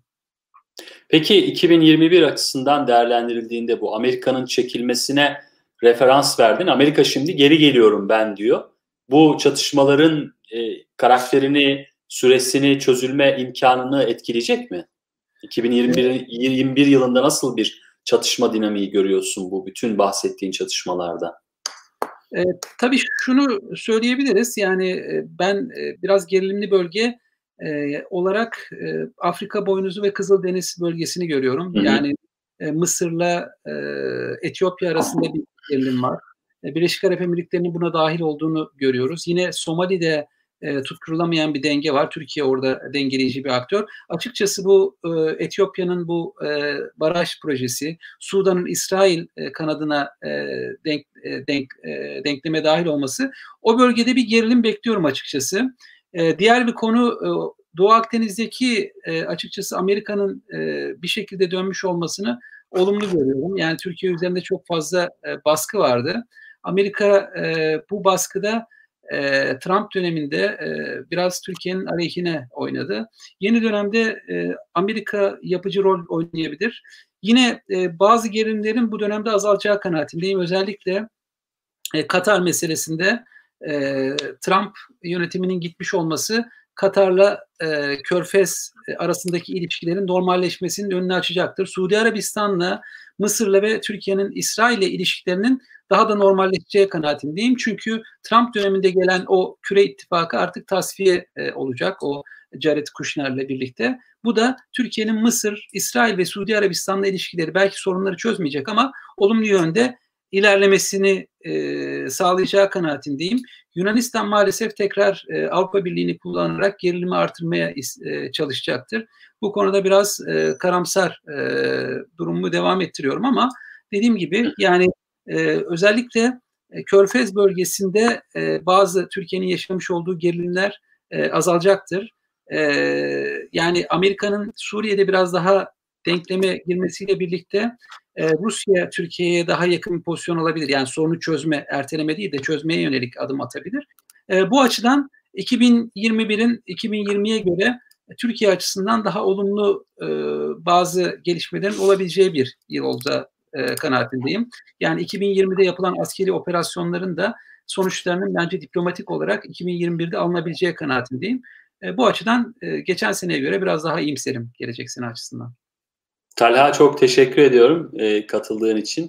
Talha Köse bizimle birlikte oldu. SETA Brüksel koordinatörü. E, şimdiden iyi seneler Talha. Görüşmek üzere.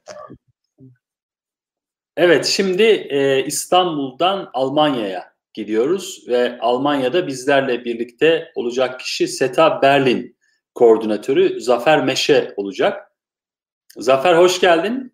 Hoş bulduk Murat. Selamlar Berlin'den. Merhaba, merhaba. Ee, şimdi tabii Berlin'den bağlanıyorsun, Berlin'den bize katılacaksın. Sorular Almanya ile ilgili olacak. Niye Almanya ile ilgili olacak? Çünkü Almanya e, malumunuz olduğu üzere e, Avrupa'nın en önemli siyasi aktörü. E, tabii ki Almanya'ya indirgemek mümkün değil Avrupa siyasetini ama Almanya'nın yine de 2020'de diğer Avrupa ülkeleriyle karşılaştırıldığında fena bir performans sergilemediğini gördük. Ne, neler oldu, neler yaşandı Almanya'da Avrupa siyaseti bağlamında? Ee, evet, teşekkürler. Ee, hemen baştan söyleyeyim. Aslında... Um, dönem başkanlığıyla ilgili bir şeyler e, söyleyeceğim ama e, şunu belirtmemiz gerekiyor. Temmuz ayında devraldığı dönem başkanlığı bu senenin sonunda bitiyor. Ama şunu da unutmamamız gerekiyor. Almanya e, on, 19, 2019'dan beri Güvenlik Konseyi daimi olmayan üyelerinden birisiydi ve orada da çok aktifti. Yani uluslararası platformda Almanya çok ciddi bir performans sergiledi. E, krizlerin olduğu dönem salgınlarla falan birlikte. Dolayısıyla e, bunu vurgulamak istedim. Aslında bakıldığında modern Almanya'nın dış politikası, e, dış politika temel felsefesi komşu ülkeleri ve üye olduğu uluslararası kurumlar e, ile çıkar çatışmalarına mahal, vermeden güvenilir partner e, olarak işbirliği içerisinde çalışmayı hedeflemekte. Yani bu e, daha çok İkinci Dünya Savaşı'nın anti-militarist ve çok taraflılık üzerine bina edilmiş bir e, bir e, bir dış politika anlayışı.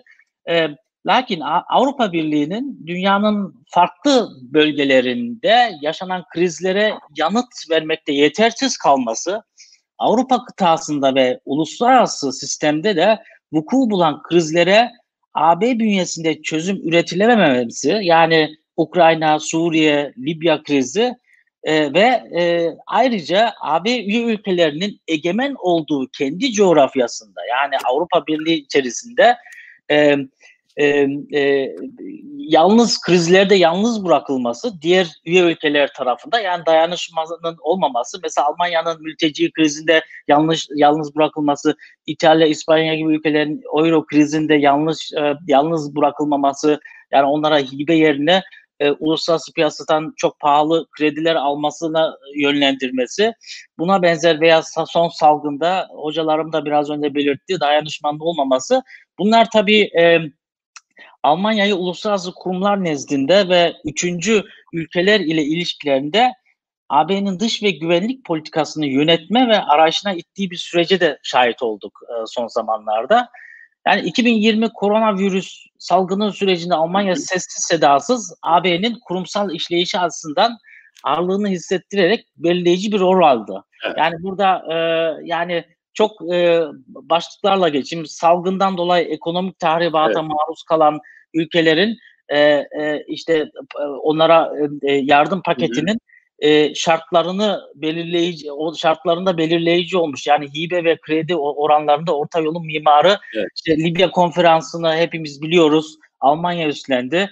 E, Dolay Doğu Akdeniz meselesinde Türkiye ve Yunanistan arasında gerilimleri e, artırılmaması hususunda arabuluculuk yaptı. Hı hı. E, nihayetinde ama e, nötr birisi değildi. Çünkü Avrupa Birliği doğal olarak dayanışma içerisindeydi Yunanistan'la. E, evet. Brexit anlaşmasının şartlarının oluşturulması ve karara bağlanmasında Avrupa Birliği Konseyi nezdinde de ağırlığını koydu. Yani Brexit anlaşmasının bu yıl bitmeden nihayileştirmesinde Almanya'nın aslan payı da vardı. Dolayısıyla Almanya çok ciddi etkili, Peki. çok e, boyutlu farklı şeylere yani e, e, e, krizlerde de e, ara bulucu veya işte moderasyon yaptı. Şimdi tam da bu noktadan e, Avrupa Birliği içerisindeki Türkiye karşıtlığı eksenini Almanya kısmen yumuşatıyor ve farklı bir pozisyon alıyor. Bu e, Dışişleri Bakanı'nın son açıklamasında da görüldü. Avrupa Birliği içerisinde Türk-Alman ilişkileri neden önemli? Şimdi Avrupa Birliği ile Türkiye arasındaki ilişkiler zaten e, uzun bir dönem e, bağlamında. Özellikle e, tabii ki Almanya açısından Türkiye'nin Avrupa Birliği ilişkilerinin derinleşmesinin e, hususunda çok e, önemli etkisi de vardır. Onu kabul etmek gerekiyor. Bir dönem biliyorsunuz e, daha çok dışlayıcı bir politika izlediydi Merkel muhalefetteyken. E, e, o dönem e, 2005'te biliyorsun e, başbakan oldu. Ondan sonra da tabii bu e, işte privilege partnership olayını getirdi. Dolayısıyla orada bir sıkıntı yaşandı ama zamanla e, Almanya e, Türkiye'nin çok önemli bir ülke olduğunu anladı şu açıdan. Hem e, e, yani e, hem birbirine e, çoğu konularda bağlı olduklarını birbirin e, ve e, ayrıca çıkarların çok ciddi ortak çıkarların olduğu e, söz konusu. Ekonomik alanda özellikle Almanya ile Türkiye arasında dış ticaret hacmi 40 milyara euroya e, yaklaşıyor e, ortalama yılda. E, dolayısıyla iş, iş e, ekonomik olarak çok önemli Türkiye ama daha çok Türkiye aynı zamanda Avru şey Almanya bunu iyi algılıyor. E, aynı zamanda Türkiye bir güvenlik alanında katma değer sağlıyor Avrupa Birliği'ne.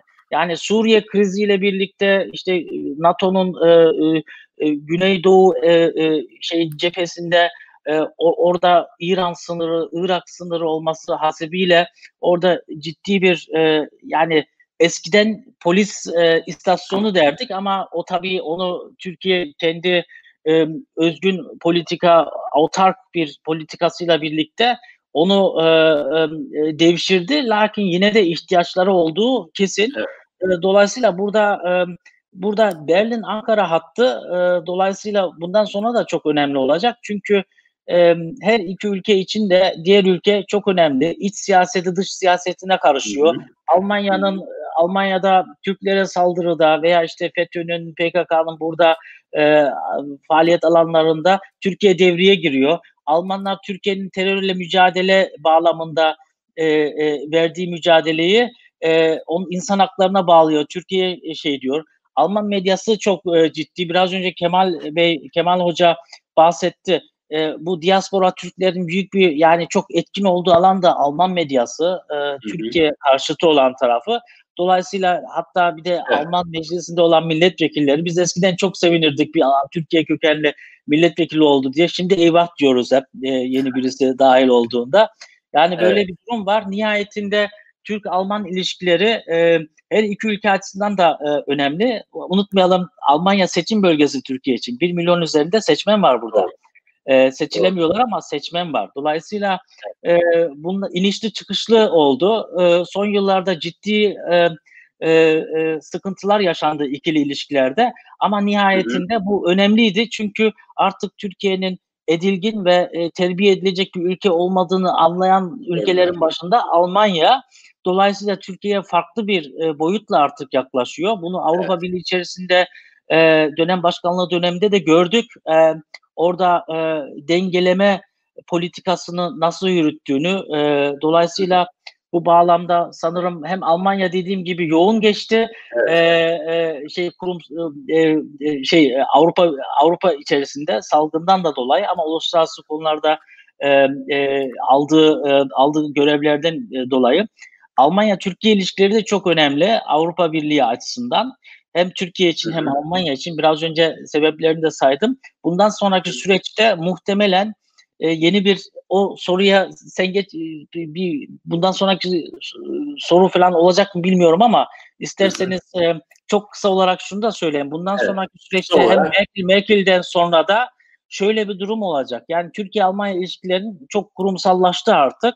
Bunun Hı-hı. Avrupa Birliği'ne yansıtması da olacak. E, olumlu şekilde olacak. Ama bununla birlikte e, çık, inişler çıkışlar devam edecek. E, çünkü e, meydan okumalar e, Türk-Alman ilişkilerinin bir parçası. Bu her zamanda bir düşmanlığa dönüşmez, e, dönüşmemekte.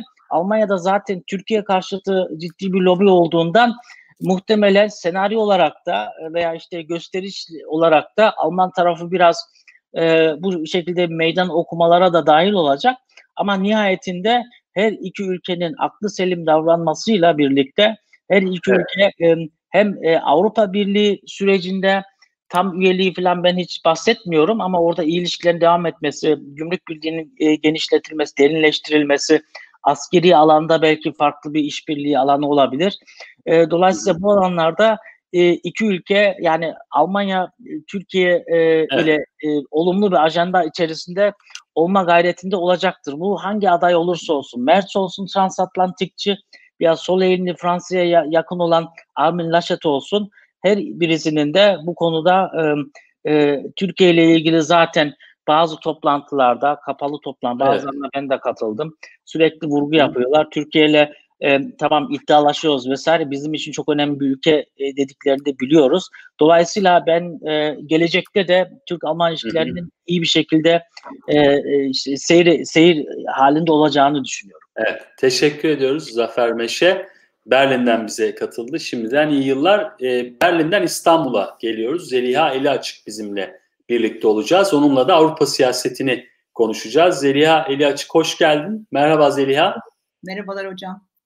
Şimdi tabii Avrupa siyasetinin geneline baktık. Bazı ülkelere özel olarak yer ayırdık. Korona salgını gölgesinde Avrupa siyaseti 2020 yılını atlattı. Öyle ya da böyle atlattı ama kötü atlattığı kanaatine varıyor bizim bugünkü panelistlerimiz. Sen Fransa'daki sokak gösterileri bağlamında, İtalya'daki yaşanan gelişmeler bağlamında, Avrupa siyasetinde 2020'de ne gördük, biz ne yaşadık? Evet, e, 2020 e, Avrupa açısından Avrupa'nın baskı altına girdiği bir yıl oldu. E, çünkü hocalarım az evvel bahsettiler, e, dünya siyasetinde bir eksen kaymasından söz ediliyor. E, liberal e, kapitalist sistemin girdiği bir krizden bahsediliyor. E, dolayısıyla bu e, hakim düzenin temel aktörlerinden ve temel parçalarından birisi olarak Avrupa'da elbette ki etkilendi bundan. Ve Avrupa'yı bu e, durum çok ciddi bir e, e, baskı altına e, soktu. E, ve pek çok krize Avrupa cevap vermek zorunda kaldı ama cevap veremedi az evvel Zafer Bey'in belirttiği gibi. Ve buradaki en büyük e, sorun nedir diye baktığımız zaman Avrupa'da esasında Avrupa Birliği özellikle bağlamında ortak bir çözüm sunamaması ülkelerin ve Avrupa'nın bir ses halinde konuşamaması olduğunu kısaca söyleyebilirim. Ama genel olarak e, az evvel hocalar, hocalarımız e, Almanya'dan bahsedildi, tek tek sorunlardan bahsettiler ama ben genel bir değerlendirme yapacak olursam Avrupa ile ilgili olarak e, esasında Avrupa'da şunu gördük, bir eksen kayması, yani Avrupa merkeziyetçilikten uzaklaşan bir siyasete tanık olduk. E, ve bu sadece Avrupa'nın imajının e, kötüleşmesi anlamında değil, e, Avrupa'nın gerçekliğinin de e, gerçekten e, ciddi e, sorunlarla karşılaşması e, ve yara alması. Çünkü e, sadece imaj imajı değil, e, Avrupa içerisinde iç sorunlar, e, toplumsal sorunların ortaya çıktığını gördük. E, korona krizinde herkes takip ediyordur. E, sokaklar binlerce protesto gösterilerine sahne oldu. Az evvel bahsettiğiniz gibi Fransa'da e, sarı yeleklerle başlayan ve e, devamında güvenlik yasasına yönelik tepkilerle devam eden yine bir e, iç tepki var. E, dolayısıyla burada Amerika e, Avrupa'nın sadece imajı değil, e, Avrupa'nın e, temel e, sistem yapı taşlarının da burada yer aldığını görüyoruz. E, diğer nokta ise Tabii bu hakim düzenin bir parçası olarak dediğim gibi Avrupa bundan e, çok etkilendi. E, özellikle Amerikasız krizlerle mücadele etmeyle yüzleşti Avrupa 2020'de ve bunu e, bu konuda başarısız olduğunu gördük. E, güç e, kaymalarından bahsedildi. Ortaya çıkan boşluklarını doldurma noktasında hedefkar oldu. Libya'da gördük, Lübnan'da gördük, e, Suriye'de gördük ancak başarısız oldu. E, dolayısıyla burada e, Rusya gibi, Türkiye gibi aktörlerin e, de oyuna dahil olmasıyla birlikte Avrupa'nın daha güçsüz kaldığını görüyoruz ve e, bütün yönleriyle hem ekonomik hem sosyal anlamda hem siyasi anlamda dış siyaset anlamında aslında Avrupa sınırlarına dayandı 2020'de. Yani sınırlarına vardı diyebiliriz. Bu sınır, sınırlarda da bütün zafiyetlerini gördü ve bunların başında da özellikle e, bölgesel Orta Doğu'daki ve Doğu Akdeniz'deki krizlerle mücadele noktasında e, askeri yetersizliği e, ve, Amerika olmadan, oranın desteği olmadan kendi güvenliğini sağlama noktasındaki e, güçsüzlüğünü gördü. Bu nedenle belki de, e, belki zannediyorum son soruda buna geleceğiz. 2021 hı hı. için hareket planında Avrupa e, 2021 planlarını evet. açıkladı e, Avrupa Birliği. Buradaki en büyük vurgu e, güçlü Avrupa. E, evet. Yani Avrupa daha güçlenecek ve güçlenmesi isteniyor. Hı hı. Ben etmek istiyorum hocam.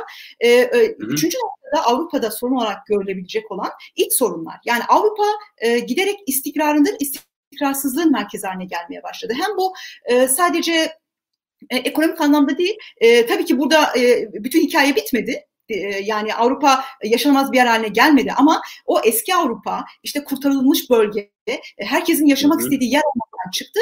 Hem güvenlik anlamında terör riskinin bulunduğu, e, ekonomik olarak sıkıntıların baş gösterdiği, eski refahın kalmadığı yahut tehlikeye tehdit altına girdiği e, ve kutuplaşma giderek arttığı her konuda aşı konusunda bunu görüyoruz tepkilerde, aşırı sağ hareketler noktasında evet. görüyoruz. Toplumsal kutuplaşmanın arttığı bir e, kıta haline geldi. Peki Peki bu tam toplumsal kutuplaşma derken e, Avrupa'da yine 2020 yılına da damgasını vuran İslam karşıtlığı söylemi giderek ana akım siyasetin merkezine doğru yerleşiyor.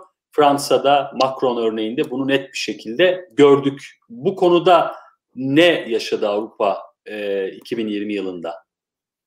Evet, e, İslam karşıtı tabii yeni bir mesele değil. E, sürekli söz e, konusu edilen, gündeme gelen Avrupa İslamı, Fransa İslamı, Alman İslamı bunlar da yeni ajandalar değil ama giderek daha çok gündeme geldiğini görüyoruz. E, İslamofobi, İslam düşmanlığı meselesini ben Avrupa bağlamında bir e, İsviçre çakısına benzetiyorum. Yani çok e, işlev gören bir e, adeta araç haline, siyasi araç haline geldi. İç siyasete baktığımız zaman Avrupa'da yaşayan e, Müslüman e, gruplar, e, azınlıklar, tabii azınlık statüleri yok ama e, grupların asimile edilmesi e, ve bunların özellikle köken ülkelerle, Türkiye gibi e, örneğin köken ülkelerle bağlarının koparılması ve kimliklerinin zayıflatılması noktasında bir e, işlev görüyor. Çünkü e, özellikle Macron'un söylemlerini hatırlayacak olursak e, Müslümanlar ilk kez bölücülükle suçlandılar. Halbuki bölücü bir e, aksiyon içinde değiller. E, dolayısıyla onları güvenlikleş, güvenlikleştirerek bir e, güvenlik tehdidi haline getirerek e, esasında kendi Müslümanını yaratma peşinde Avrupa. E, kendi içerisinde kabul edebileceği, o sistemin içine alabileceği bir Müslüman tipolojisi yaratmaya çalışıyor. E, ve İslamofobi de burada e, dediğim gibi bir e, marka suç şeklinde Müslümanları ehlileştirmek ve e, İslam'a da e, bir reform yaparak, bir format atarak yeni bir İslam e, anlayışını ortaya koyma peşinde. Ama e, sadece iç siyasette değil, dış siyasette de şunu görüyoruz.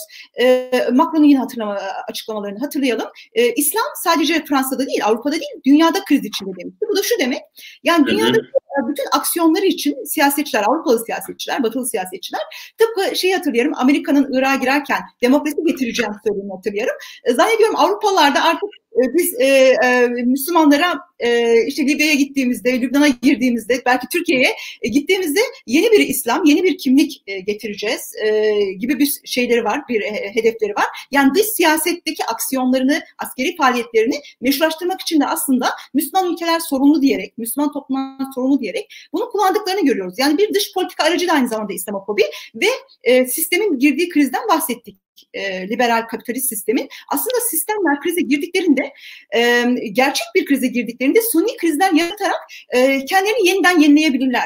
Bu noktada ben Avrupa'nın tıpkı geçmişte olduğu gibi bir Yahudi sorunu gibi şu an bir Müslüman sorunu icat ettiğini ve sistem, kendi sistemini böyle suni sorunlarla e, gerçek e, e, gerçek sorunların üstünü örterek ve sisteme yönelen içerideki evet. öfke, orta sınıftan gelen öfkeyi, vatandaşlarından gelen öfkeyi Müslümanlara kanalize ederek e, bertaraf etmeye çalıştığını düşünüyorum. Evet. Peki 2021 yılında Avrupa siyasetini bekleyen temel gelişmeler neler olacak? Evet, e, bahsettiğim gibi 2021 planı açıklandı ajandası Avrupa Birliği'nin e, ve buna baktığım zaman şunu görüyoruz. Öncelikli olarak iklim meselesi, Green Deal, bu e, e, yeşil mutabakat, Avrupa yeşil mutabakatı. E, bu da tabii Avrupa'nın yenilebilir enerji ye olan yönelimi ve yeni enerji kaynaklarına olan ihtiyacıyla ilgili ve bu belki incelediğimiz zaman gördüğümüz temel şey de aslında şu güçlü bir Avrupa. Çünkü dediğim gibi 2020 Avrupa'yı bütün zaaflarını ortaya koyan bir yıl oldu Avrupa'nın. Hem güvenlik alanında hem siyaset ve sosyal alanda. 2021'de işte güçlü Avrupa için ne gerekiyorsa ekonomik anlamda yeni ekonomik e, istihdam alanlarına yönelmek, yenilebilir enerji, yani yeni e, enerji kaynaklarına yönelmek. İkincisi dijitalleşme. E, biliyorsunuz Avrupa bu noktada oldukça geride. E, pek çok e, uluslararası dijital şirketin merkezi Avrupa değil. Dolayısıyla e, dijitalleşme noktasında yine bir e, atılım beklenebilir. Tabii bu e, Avrupa'nın statükosunu sürdürecek e, şeyler, e, atılımlar. E, ancak içeriye baktığımız zaman bence sosyal hareketlilik e, en azından yılın ilk yarısında Covid meselesi ve aşı ile olan e, halkın nasıl halleşeceği noktasında. Çünkü çok ciddi bizim Türkiye'den belki pek anlayamadığımız, takip edemediğimiz bir karşıtlık söz konusu. Sokaklar e, binlerce protesto gösterisine e, sahne oluyor. Dolayısıyla içerideki sosyal hareketlilik bu e, insan hakları, özgürlükler, ve kanun e, ve şeyler e, kısıtlılıklar arasındaki gerilim bunu belirleyecek bence. E, ve belki o kutuplaşma içerideki o e, kutuplaşma direkt derinleşecek bunu bilemiyorum. Ama e, içerideki e, sorunlar bence bu e, özgürlük ve güvenlik çerçevesinde Avrupa'da şekillenecek bu kutuplaşma artabilir. Bunun yanı sıra bölgesel krizler Doğu Akdeniz e, meselesi ve Libya e, krizi. Burada da ee, Avrupa e, askeri açıdan e, Biden yönetimi e, yeni yönetimle senkronize olsa bile e, birçok açıdan e, öyle görünüyor. E, ve tabii bu noktada şunu 2021'de Avrupa'nın ne yapacağı biraz da Amerika'nın ne yapacağına bağlı ama şu çok açık. Ne yaparsa yapsın Biden yönetimi de gelse Avrupa e, Amerika'nın da yine talebi üzerine e, kendisini daha bağımsız en azından güvenlik alanında daha bağımsız demeyelim ama daha sorumluluğunu alan bir kıta haline e, gelecek. Ve tabii ki liderler e, meselesi var. Biliyorsunuz Merkel gidecek. Belki Avrupa'nın son evet. lideri e, zannediyorum bunlar e, Avrupa'nın 2021 yılını e, evet. damga gelişmeler olacak. Teşekkürler Zeliha ile Açık. E, şimdiden iyi iyi seneler e, diliyorum. Evet. Katkıların için sağ olun. Evet e, sevgili izleyiciler şimdi e, e, ikinci e, bölüme geçeceğiz. E, uzun bir dış politikada ufuk turu yaptık. Küresel siyaseti konuştuk. E, Türk e, Türkiye yıllığı 2020 Türkiye yıllığı SETA tarafından e, yayınlanan, dün yayınlanan siyaset, dış politika, güvenlik ve savunma, ekonomi, enerji, hukuk, yargı, eğitim ve medya konularında birçok zengin içeriğe sahip e, 8 farklı bölümden oluşuyor. 369 sayfa. Şimdi siyaseti konuşacağız. E, siyasetin etrafında e, konuları konuşacağız. İlk konuğumuz İstanbul'dan İsmail Çağlar e, bizimle birlikte olacak. İsmail Çağlar SETA Medya Çalışmaları Direktörü. İsmail merhaba. Merhaba Murat. Şimdi e, dış politikadan e, iç siyasete geçiyoruz ve iç siyaset bağlamında medya gibi, hukuk gibi konuları konuşacağız. İlk medya konusunu biraz masaya yatıralım. Tabii 2020 yılında e, medya ile ilgili e, koronanın e, birçok noktada etkisi olduğunu gördük. E, özellikle küresel medya düzenine dair birçok konuyu fazlasıyla yeniden gözler önüne serdi medya. E, 2020 yılında küresel medya nasıl bir performans sergiledi? Kimler sınıfta kaldı? Kimler geçer not aldı? Söz sende İsmail. Teşekkür ederim. Ee, yani aslında sınıfta kalanlar ve geçer net olanlar belki bunları birebir aktörler üzerinden değil de tavırlar üzerinden e, tutumlar, davranışlar üzerinden ele alırsak bu diğer bütün sektörlerde olduğu gibi e, mesela işte Zeliha Hanım benden önce Avrupa'nın dijitalleşme ile ilgili sorunlarından bahsetmişti. Medya sektöründe de diğer bütün sektörlerde olduğu gibi bu dijitalleşmeye e, ayak uyduranlar, bununla ilgili yatırım yapanlar, e, salgın başlamadan önce de e, bir gerçek olarak, bir zorunluluk olarak dijitalleşmeyi görüp buna uygun yatırım yapanlar hem teknik anlamda e, hem de medya içeriği olarak e, bunu yapanlar tabii ki bu sürecin e, belki geçer not aldı. Aslında çok güzel ifade seninkisi. Kazananı değiller ama kaybedenleri olabilirler diyecektim. Ama senin dediğin gibi geçer not alanları onlar oldu. E, bu e, gerek e, bizim ülkemizde ve dünyanın başka yerlerinde artan e, değişik şiddetlerde yaşanan bu kapanmalar, izolasyonlar, sokağa çıkma yasakları sürecinde e, dijital altyapıyı kuvvetli olan, e, oradan yatırım yapmış olan medya mecraları hem habercilik hem de eğlence e, boyutunda e, bu sürecin kazananı oldular. Ama yine bu dijitalleşmenin hemen peşinde e, yine konuşmamız gerekiyor. Belki kaybedenler kısmı orası. E, koronadan önce de var olan e, bir meseleydi. Bu e, özellikle işin şey kısmına, habercilik kısmına geldiğimizde bu e, spekülasyonlar, manipülasyonlar, e, hatta e, uydurma e, haberler, asparagasında e, dahil olduğu bir kategoriden bahsediyorum. Maalesef bu dijital alan bunlar için de daha elverişli bir yer. Hani virüs için konuşuyorduk ya bulaş alanları yayılmak için elverişli alanlar diye dijital alanda buydu ve e, pandemi kelimesinden e, mülhem infodemi diye bir kavram ortaya çıktı. Özellikle bu e, krizin, kaosun, belirsizliğin yüksek olduğu dönemlerde dijitalleşmenin daha fazla maruz kaldığı bir infodemiyi de yaşadık. Bunu da e, kay, kazananlarıyla birlikte söylemem gerekiyor. Evet. Peki bu dijitalleşme e, çok önemli olacağı benziyor. 2021 yılında ve sonrasında da devam edecek. Bunu biraz da koronanın bize gösterdiği e, habercilik e, mantığı açısından değerlendirirsen. Çünkü koronada e, doğru haber iletişiminin ne kadar önemli olduğunu gördük. Dijitalleşme nasıl bir alan açıyor önümüzdeki yıllarda bu medya alanına, medya siyaset ilişkisine? Ya aslında şöyle bir şey, bunu bir kullanılacak e, altyapı olarak düşünürsek dijitalleşme bu altyapıyı yani hızlı, süratli, farklı, e, mobil, dünyanın birçok köşesinden yayın yapabileceğiniz, işte herhangi bir kriz ortamında şu an bizim yaptığımız gibi bir araya gelmeden e, bunu gerçekleştirebileceğiniz, hatta bir araya gelseniz bile e, daha e, düşük maliyetli, daha kolay, daha feasible hale getirebilir. Yani biz bu kadar geniş kapsamlı bir paneli, bu da en nihayetinde bir yayıncılık aktivitesi. Bu kadar geniş kapsamlı bir paneli salgın e, derdi olmadan da bu şekilde yapabiliriz. Salgın olmasa eski alışkanlıklarla yapsaydık bu işi belki bu kadar büyük e, geniş ufuklu bir panel dizayn etmeyecektik. Bu anlamda dijitalleşme bize e, teknik bir imkan sunuyor. Ama tam da bu siyaset ilişkileri, medya siyaset ilişkileri, dijitalleşmeyi bunun neresine koyduğumuz derdi diye sorduğumuz yerde bu teknik imkanı nasıl kullanacağımızı e, medya özelinde kurumsal olarak düşünürsek bunu birazcık e, medya kurumlarının tercihleri belirleyecek. Burada gerçekten bu teknik imkanın sağladığı kolaylaşmanın yanında e, çok ciddi anlamda da bir güvenilirlik sorunu var. Yani insanlar evet hızlı haberi, çok boyutlu haberi, çok boyutlu eğlenceyi, eğlence içeriğinden de bahsediyoruz.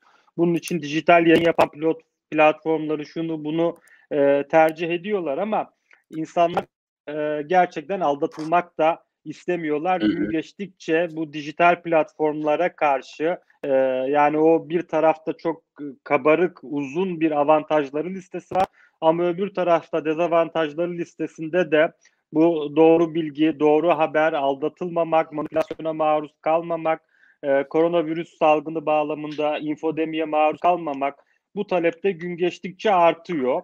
Burada e, çok belki e, bilmiyorum teknik kaçam ama e, medya kurumlarının e, yatırım öncelikleri bunu belirleyecek. Yani bu güvenilirlik meselesini ısrarla bir yatırım önceliği haline getirmediler. Reklama, hıza, tüketici verisini daha iyi yani üye kullanıcı verisini daha iyi işlemeye e, ayırdıkları ARGE'nin bir kısmını, çok az bir kısmını güvenilirlik meselesine harcasalardı bugün e, dijital mecralar deyince daha özelleştirdiğimizde sosyal mecralar deyince aklımıza evet. hemen bu güvenilirlik noktasındaki soru işaretleri gelmezdi. Daha iyi bir yerde olurduk diye düşünüyorum.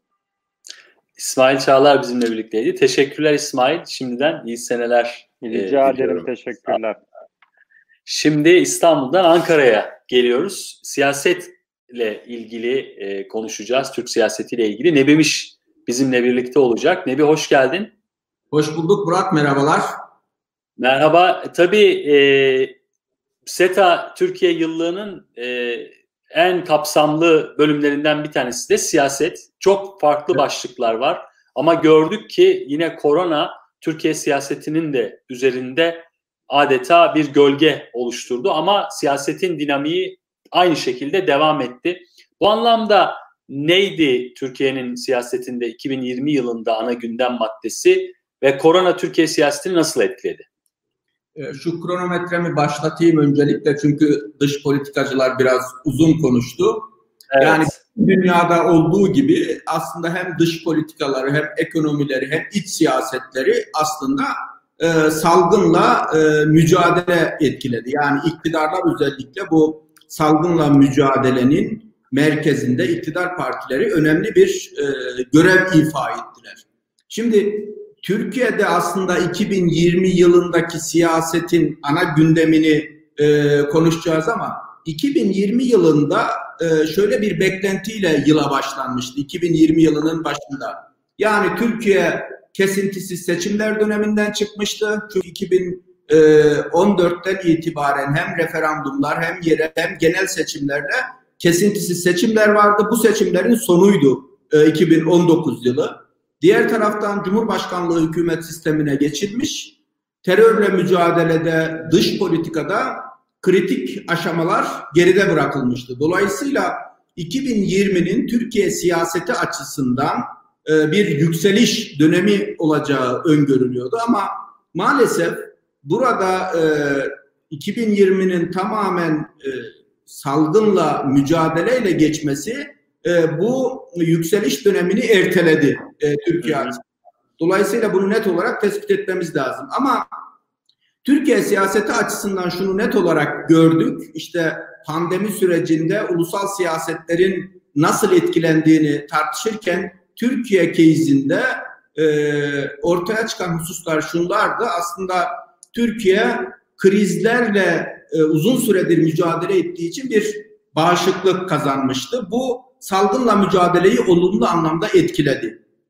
İkinci olarak e, Türkiye bir e, sistemini yenileyerek Cumhurbaşkanlığı hükümet sistemine geçtiği için etkin bir yönetimi vardı. Burada bu etkin yönetim hızlı karar alma süreçlerini beraberinde getirdi ve salgınla mücadelede e, ani karar, hızlı kararların alınabilmesini mümkün kıldı. Sürekli e, kuşkusuz burada burada e, etkin yönetim, siyasi e, liderlik meselesini ve Türkiye'nin aslında son 18 yıldır güçlü bir iktidar tarafından yönetilmesinin olumlu sonuçlarını biz pandemi sürecinde gördük. Yani evet. burada güçlü bir devlet kapasitesi üretilmişti ve bu e, devlet kapasitesinin salgınla mücadeledeki etkilerini dünyada aslında öne çıkan e, salgınla mücadelede öne çıkan bir ülke olarak bunu net olarak gördük. Peki 2020 kapanırken e, reform gündemi Türkiye'nin önemli bir gündem maddesi olarak öne çıktı. 2021'e reform gündemiyle giriyoruz. Nedir temel olarak reform gündemi Türkiye'nin ve senin beklentilerin nelerdir bu konuda? Ee, yani burada şunu e, net olarak e, ifade etmemiz lazım. Türkiye 200 e, yıllık bir dönemde hep reformları bahsediyor. 18 yıllık AK Parti döneminde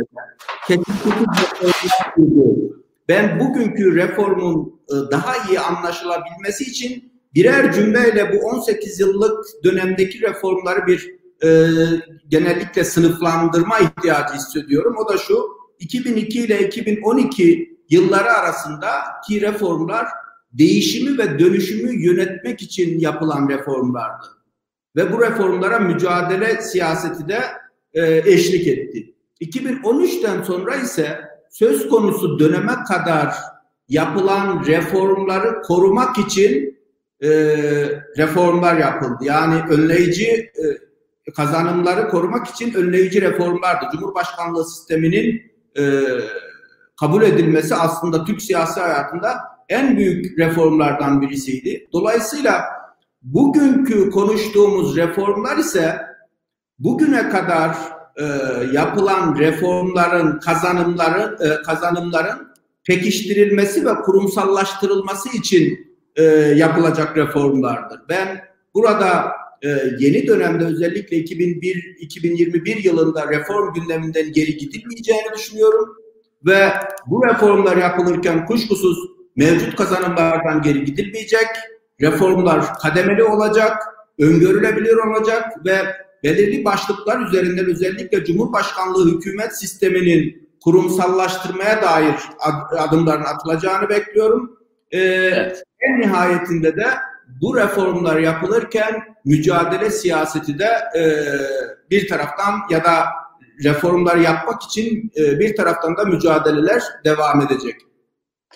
Nebi teşekkür ediyorum e, katıldığın için ve katkı sunduğun için. Şimdiden iyi seneler diliyorum. İyi seneler. Yine e, Ankara'da kalacağız. Hazal Duran bizlerle birlikte olacak. E, kendisi e, siyaset e, direktörlüğünde, siyaset çalışmalarında araştırmacı. Hazal merhaba, hoş geldin. Merhaba Murat Bey. Korona döneminde Türkiye'nin çok iyi bir performans sergilediğine yönelik bir algı var ortada. E, algıdan da öte bir gerçeklik aslında. Birçok konuşmacı da bunun altını çizdi. Hakikaten de gördük. Özellikle salgına yönelik dayanıklılık konusunda önemli bir direnç gösterdi. Türkiye'nin 2020 yılında koronayla mücadelesini tabii mücadele ederken siyaset bağlamındaki mücadelesini nasıl değerlendiriyorsun? Ee, söylediğiniz gibi aslında Türkiye'nin mücadelesi daha çok dirençlilik kavramı üzerinden açıklandı bu süreçte ee, ve Türkiye'nin bu süreçte dirençliliğini güçlendiren temel etken e, koronavirüse karşı erken ve sert bir müdahalede bulunmasıydı. Pek çok ülkenin aksine e, pandemi ilan edilen Mart ayından ziyade Ocak ayı itibariyle Türkiye virüse karşı e, çeşitli tedbirler almaya başladı. Bu kapsamda ilk olarak zaten 10 Ocak'ta bilim kurulu oluşturuldu. Bunun akabinde yine Ocak ayı itibariyle özellikle Asya bölgesine olan uçuşlara kısıtlamalar getirildi ve Çin ile olan uçuşlar Şubat ayı başı başında tamamen durduruldu. Dolayısıyla Türkiye'nin bu bağlamdaki en önemli avantajı virüse erken e, ve etkili bir şekilde müdahale edebilmesiydi.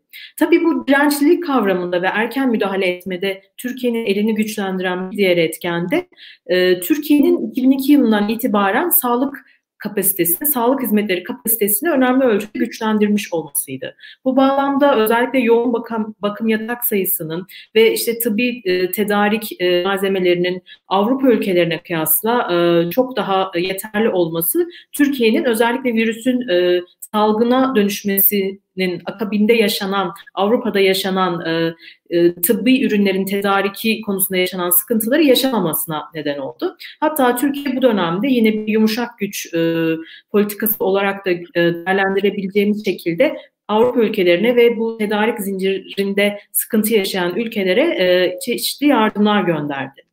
E, bu bağlamda bu direnciliği artıran bir diğer etken olarak da özellikle e, Türkiye'nin diğer ülkelere kıyasla sokağa çıkma e, yasaklarını çok daha etkili bir şekilde uygulaması ve kesintisiz bir şekilde uygulamasıydı. Ve e, özellikle Cumhurbaşkanlığı sistemi, Nebi Bey'in de ifade ettiği gibi Cumhurbaşkanlığı sistemine geçişle birlikte Türkiye'de özellikle kurumlar arası koordinasyon ve karar alma süreçleri çok daha güçlü bir hale gelmişti. Bu sayede de Türkiye virüse karşı daha etkili etkili bir mücadele yürüttü.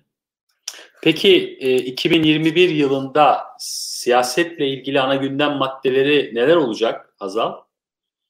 Ee, Biraz önce Nebi Bey'in de söylediği gibi aslında esas gündem maddesi özellikle Cumhurbaşkanı Erdoğan'ın Aralık ayı itibariyle açıkladığı e, reform e, gündemi olacaktır. E, zira Cumhurbaşkanı Erdoğan meclisin bütçe görüşmelerini tamamlamasının ardından Türkiye'nin ana gündeminin reform meselesi olacağını ve ekonomi ve hukukta önemli adımların atılacağını söyledi. Bu bağlamda Cumhurbaşkanı'nın bir ifadesi gerçekten çok e, dikkat çekici. Cumhurbaşkanı Türkiye dünyanın koronavirüsle beraber yaşadığı sağlık krizinin ekonomik ve sosyal bir kriz haline dönmemesi için de bu atılımları ve reformları gerçekleştirecektir vurgusu yaptı. Dolayısıyla reformun aynı zamanda iç siyasette olduğu kadar Türkiye'nin bu sağlık krizi, yaşa, dünyanın içerisinde bulunduğu sağlık krizinden uzak kalması için de atılan bir adım olacağını görüyoruz. İç siyaset açısından bir diğer önemli gündem de aslında bu son süreçlerde tartışılan e, Cumhurbaşkanlığı sistemi meselesi ve muhalefet cephesinin e, bu bağlamda güçlendirilmiş parlamenter sistem olarak tanımladığı sistemi e, reforme etme anlayışı. Bu bağlamda önereceği e, yeni e, tasarı olacaktır. E, bu bağlamda son süreçte muhalefet partileri arasında çeşitli görüşmelerin gerçekleştirildiği ve güçlendirilmiş parlamenter sistemi modeli üzerinde çalışıldığı açıklanıyor. Dolayısıyla muhalefet partileri bu konuda nasıl bir adım atacak ve gerçekten de bu meseleyi gündeme getirecekler mi meselesi önemli. Fakat Cumhurbaşkanı Erdoğan sistem de bu atılan adımların sonuçsuz kalacağını da e, vurguladı. Bunu da belirtmemiz önemli. Bir diğer mesele de aslında e, Türkiye'de çok uzun yıllardır e, tartışılan seçim kanunu ve siyasi partiler kanunu e, tartışmaları olacak. E, bu bağlamda özellikle işte e, seçim sisteminde bir değişiklik yapılıp yapılmayacağı, ittifaklar konusunda bir düzenleme yapılıp yapılmayacağı gibi meseleler de yine gündeme gelecektir. Hazal teşekkür ediyorum katkıların için. Şimdiden iyi seneler diliyorum. İyi seneler. Şimdi Cem Duran Uzun bizlerle birlikte olacağız. E, siyasetten hukuka geçiyoruz. Cem merhaba, hoş geldin. Merhabalar Murat, hoş bulduk, teşekkür ederim. Şimdi tabii hukuk alanı teknik bir alan gibi gözükmesine rağmen koronadan etkilenen bir alan oldu. 2020 yılında hakikaten e, birçok duraksamalar yaşandı ama buna karşılık e, mağduriyetlerin de önüne geçilmeye çalışıldı. Türkiye açısından değerlendirdiğinde nasıl bir yıl oldu hukuksal açıdan korona e, etkisi. Evet. Ben de öncelikle teşekkür ediyorum. İzleyicilerimizi de saygıyla selamlıyorum. E, hastalıklardan uzak, e, huzurlu ve sağlıklı bir yeni yıl diliyorum. E, koronavirüs her alanda olduğu gibi hukuk ve yargı alanında da önemli etkiler doğurdu ve 2020 yılı için be- belirleyici oldu diyebiliriz. Mart ayında e, küresel bir salgın e, duyurusu yapıldıktan sonra aynı tarihlerde Türkiye'de de ilk vaka görüldü ve hızlı bir şekilde e, devlet mekanizması harekete geçti ve tedbirler e, almaya başladı. Aslında e, Hazal Hanım da belirtti daha Mart ayından önce e, dışarıdan e, virüsün ülkemize girmesine karşılık bir takım tedbirler alınmaya başlanmıştı zaten. E, hukuk ve yargı alanında da e, hızlı bir şekilde hem adalet hizmetleri hem icra iflas hizmet e, e, dairelerinde sunulan hizmetler açısından bir takım tedbirlerin hayata geçirildiğini gördük. Ancak bu tedbirler alınırken e, sağlık öncelikli olmakla birlikte, salgınla mücadele öncelikli olmakla birlikte sosyal ve ekonomik yaşamın felce uğramaması ve devamlılığı da öncelendi bu süreçte. Yani e, salgının önlenmesi, sağlığın korunması birinci amaç olmakla birlikte e, salgın ve sosyoekonomik yaşam arasında bir denge kurulmaya çalışıldı. Hızlı bir şekilde yasal düzenleme ihtiyacı ortaya çıkmıştı ve ilk vakanın görüldüğü ay olan Mart ayı içerisinde Türkiye Büyük Millet Meclisi salgınla mücadelenin gerektirdiği tedbirleri almayı başardı. E, bu bağlamda kabul edilen 7226 sayılı kanunla e, işte yargıda e, yargılamalarda geçerli olan hak gücü ve zaman aşımı sürelerinin durdurulduğunu gördük. Nafaka alacakları hariç olmak üzere bütün icra ve haciz işlemleri durduruldu. Kira borcunun ödenmemesinden kaynaklanan sebeplerle kiracının tahliye edilmesi, e, haciz işleminin yapılması gibi e, işlemlerin durdurulduğunu gördük. Yine e, benden sonra tahmin ediyorum e, ekonomi konusunu anlatırken Nurullah Hoca'nın değineceği e, işte e, sicil affı, kısa çalışma ödeneği, telafi çalışması, işverene ücret desteği gibi konularda bu yasal düzenlemeyle tedbirler açıklandı e, yoğun insan sirkülasyonunun olduğu adliyelerde icra iflas dairelerindeki yoğunluğu azaltmaya dönük tedbirler alındı. E, tutukluluk ya da acil durum gerektirmeyen hususlar dışında e, dosya üzerinden işlemler yürütüldü. E, zaten Türk yargısının sahip olduğu e, dijitalleşme düzeyi çok üst düzeydeydi. UYAP ismini verdiğimiz ulusal yargı projesi çok sayıda uluslararası ödül almış idi. Bunun yanına eklenen SEGBİS gibi yöntemler bu dönemde etkili bir şekilde kullanıldı.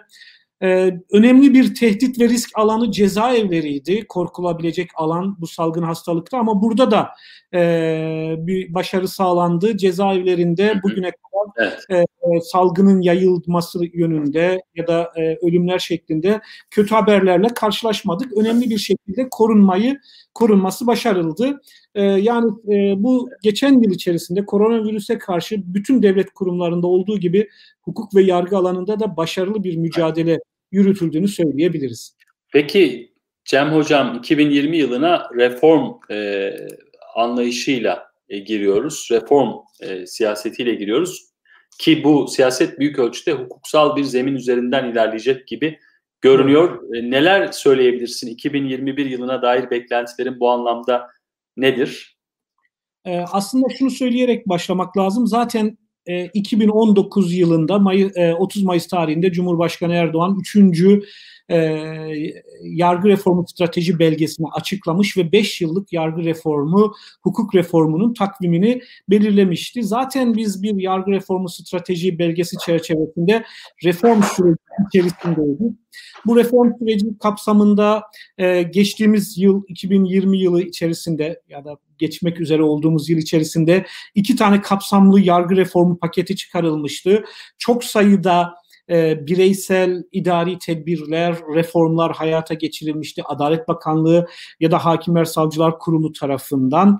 E, bu yönde önemli adımlar atılmıştı. Ancak Kasım ayı başında Cumhurbaşkanımızın önce yaptığı açıklamalar e, ekonomi, hukuk, demokrasi, insan hakları alanında reformları haber veren açıklamalar. Sonrasında Adalet Bakanı'nın bu yöndeki e, açıklamaları sonrasında bu konuda bir beklenti yükseldi ve 2021 yılında e, hukuk, demokrasi, insan hakları alanında daha fazla e, reform yapılacağı öngörüsünde bulunabiliyoruz. Ee, burada somut değinebileceğimiz birkaç husus var. Ben onları değinerek süremi aşmadan tamamlamak isterim. Ee, insan hakları eylem planı hem Cumhurbaşkanımız e, Cumhurbaşkanı Erdoğan tarafından hem Adalet Bakanı tarafından açıklandı. İnsan hakları eylem planı önümüzdeki günlerde çok gecikmeden açıklanacak gözüküyor. Bundan önceki insan hakları eylem planı Avrupa İnsan Hakları Sözleşmesi'nden kaynaklanan ihlallerin önlenmesine dair e, o sözleşme ihlallerinin önlenmesine dair e, bir eylem planıydı. 2014'te kabul edilmişti. E, bu hazırlanan 5 yıllık insan hakları eylem planının ise e, sadece Avrupa İnsan Hakları Sözleşmesi ile sınırlı olmayacağını, daha geniş bir çerçevede bütün hak ve özgürlükleri kapsaması öngörülen, e, bütün e, Türkiye'nin taraf olduğu insan hakları sözleşmelerini içeren bir eylem planı olacağı anlaşılıyor. Gene Sayın Adalet Bakanı'nın açıklamalarından anladığımız kadarıyla derece kapsamlı bir şekilde bütün devlet kurumları e, ve bütün kamu kurumları için, için referans niteliğinde bir belge olacağını insan hakları e, korunun korunması ve genişletilmesi anlamında bir e, referans belge olacağını anlıyoruz. Bir diğer konu tutukluluk meselesiydi. Aslında tutukluluk konusunda hem e, yargı reformu strateji belgesinde hem de Adalet Bakanı'nın açıklamalarında çok sayıda değinilmişti bu konuya. Tutukluluğun bir cezalandırma aracı olmadığı, istisnai bir tedbir olduğu, evet. ancak belli hallerde başvurulacağı, başvurulduğunda ölçülü olması gerektiğini e, bizzat Bakan Bey açıkladı, söyledi. Bu konuda aslında birinci e, yargı ref, e, yargı paketinde 2019 yılının sonlarında çıkarılan yargı paketinde üst sınırlar belirlendi e, hı hı. ve mevduattaki eksiklikler giderildi diyebiliriz. Uygulamadan kaynaklanan bir takım sorunlar vardı ama bunlar da bir takım kişiler üzerinden şu kişileri tutukluluğu sonlandıracak mı gibi tartışılıyor. Bu doğru bir yaklaşım değil. Bir reform hayata geçirilir. Bu reformdan yararlanması gereken herkesin yararlanacağını söyleyebiliriz. Evet. Son olarak da tamamlayayım müsaade ederseniz. Yargı reformu strateji belgesinde belirlenen bir takım amaçlar vardı. Bu amaçlar doğrultusunda işte yargının bağımsızlığı, tarafsızlığının güçlendirilmesi, hak ve özgürlüklerin genişletilmesi, savunma hakkının genişletilmesi, yargının insan kaynağı niteliği, insan kaynaklarının nitelik ve niceliğinin artırılması başlıklarında zaten takvimlendirilmiş çok sayıda reformun önümüzdeki yıl hayata geçirilebileceğini söyleyebiliriz. Teşekkürler Cem e, katkıların için. Şimdi e, yine İstanbul'a gidiyoruz. Nurullah Gür karşımızda olacak. Ekonomiyi değerlendireceğiz. Nurullah merhaba, hoş geldin. Merhaba Murat, iyi akşamlar. Korona herhalde en çok küresel ekonomiye darbe vurdu. E, 2020'de küresel ekonomi nasıl bir süreçten geçti Nurullah? Tabii ilk yıl e, girerken e, biraz daha umutlar e, yüksekti. Yani bu e, birinci faz anlaşmanın e, devreye girmiş olması, Brexit sürecinde biraz daha rotanın e, netleşmesi e, hem e, küresel ticaret hem de küresel e, büyümeye dair umutları arttırmıştı. Ama e, tabii Şubat sonu Mart başı gibi e, bütün beklentiler kötüleşti ve e, 2020 İkinci Dünya Savaşı'ndan sonra küresel ekonominin en ağır yara aldığı yıl olarak e, kayıtlara geçti ve e, yani birçoğumuzun e, unutmak istediği e, bir yıl oldu. E, baktığımız zaman ekonomide hem arz tarafının e, hem talep tarafının ciddi bir e, şokla karşı karşıya kaldığını e, görüyoruz. Çünkü insanlar eve kapandıkça birçok alandaki harcamalarından kısıntıya gitmek durumunda kalıyorlar. Özellikle hizmetler sektöründe. Öteki taraftan işte üretimde vadiye sayılarının azalması, karantina uygulamaları, ülkeler arasındaki gümrüklerin daha yavaş işlemesi, lojistik e, meselelerinde bazı sıkıntıların e, yaşanması, bütün bunlar e, küresel üretim e, zincirlerinin de belli noktalardan kopmasına e, sebep oldu ve e, üretimde de e, bir azalma e, meydana geldi. E, Mart-Nisan ayı gibi bir finansal şok yaşandı. E, o e, virüsün özellikle Avrupa'da e, yayılması ve Amerika'ya e, sıçraması finans piyasalarını korkuttu. Ama bu e, finansal şokun etkisi görece sınırlı kaldı. Özellikle arz ve e, talep tarafından e, küresel ekonomi negatif etkilendi. İkinci çeyrek e, daralmanın en e, derinden hissedildiği çeyrekte özellikle Nisan ayı. E, tabii Mayıs-Haziran itibariyle ekonomiler toparlanmaya başladı ve bu toparlanma beklenenin üzerinde gerçekleşti. E, bunun sebebi de 2008'deki e, küresel finans krizinden farklı olarak bu sefer ülkelerin sadece para politikalarını değil aynı zamanda maliye politikalarını da e, devreye sokması e, burada etkili oldu. Ve yaz ayları görece daha iyi geçti.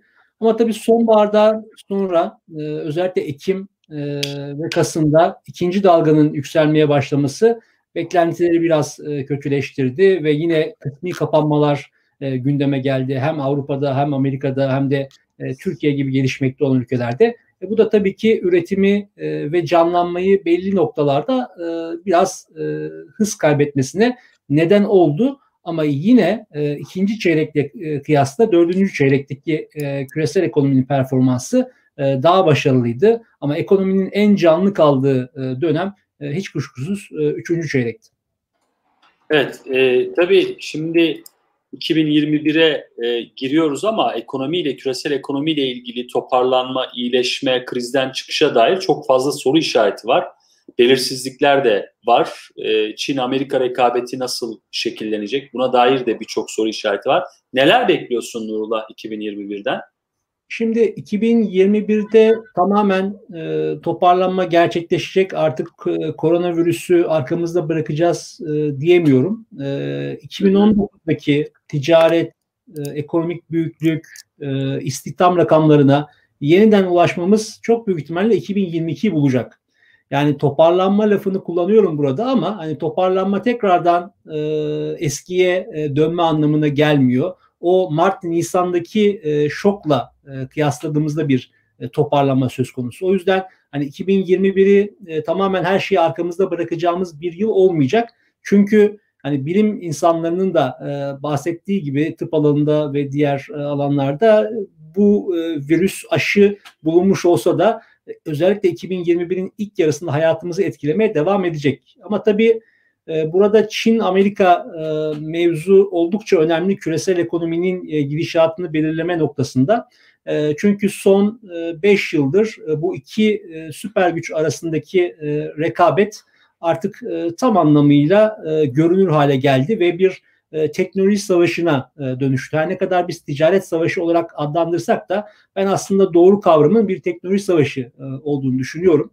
Ve Covid sonrası bu savaşın daha da kızışacağını ben öngörüyorum. Çünkü her ne kadar bu virüs e, Çin'de e, çıksa da e, Amerika Birleşik Devletleri'ni hem ekonomik anlamda hem de siyasi anlamda daha fazla vurdu. Dolayısıyla Amerika Birleşik Devletleri bu anlamda Çin'i sıkıştırmaya devam edecektir. Tabii şimdi Biden başkanlık koltuğuna oturacak 20 Ocak itibariyle. Çin'e yönelik sert tutum devam edecek mi? Buna yönelik tartışmalar var.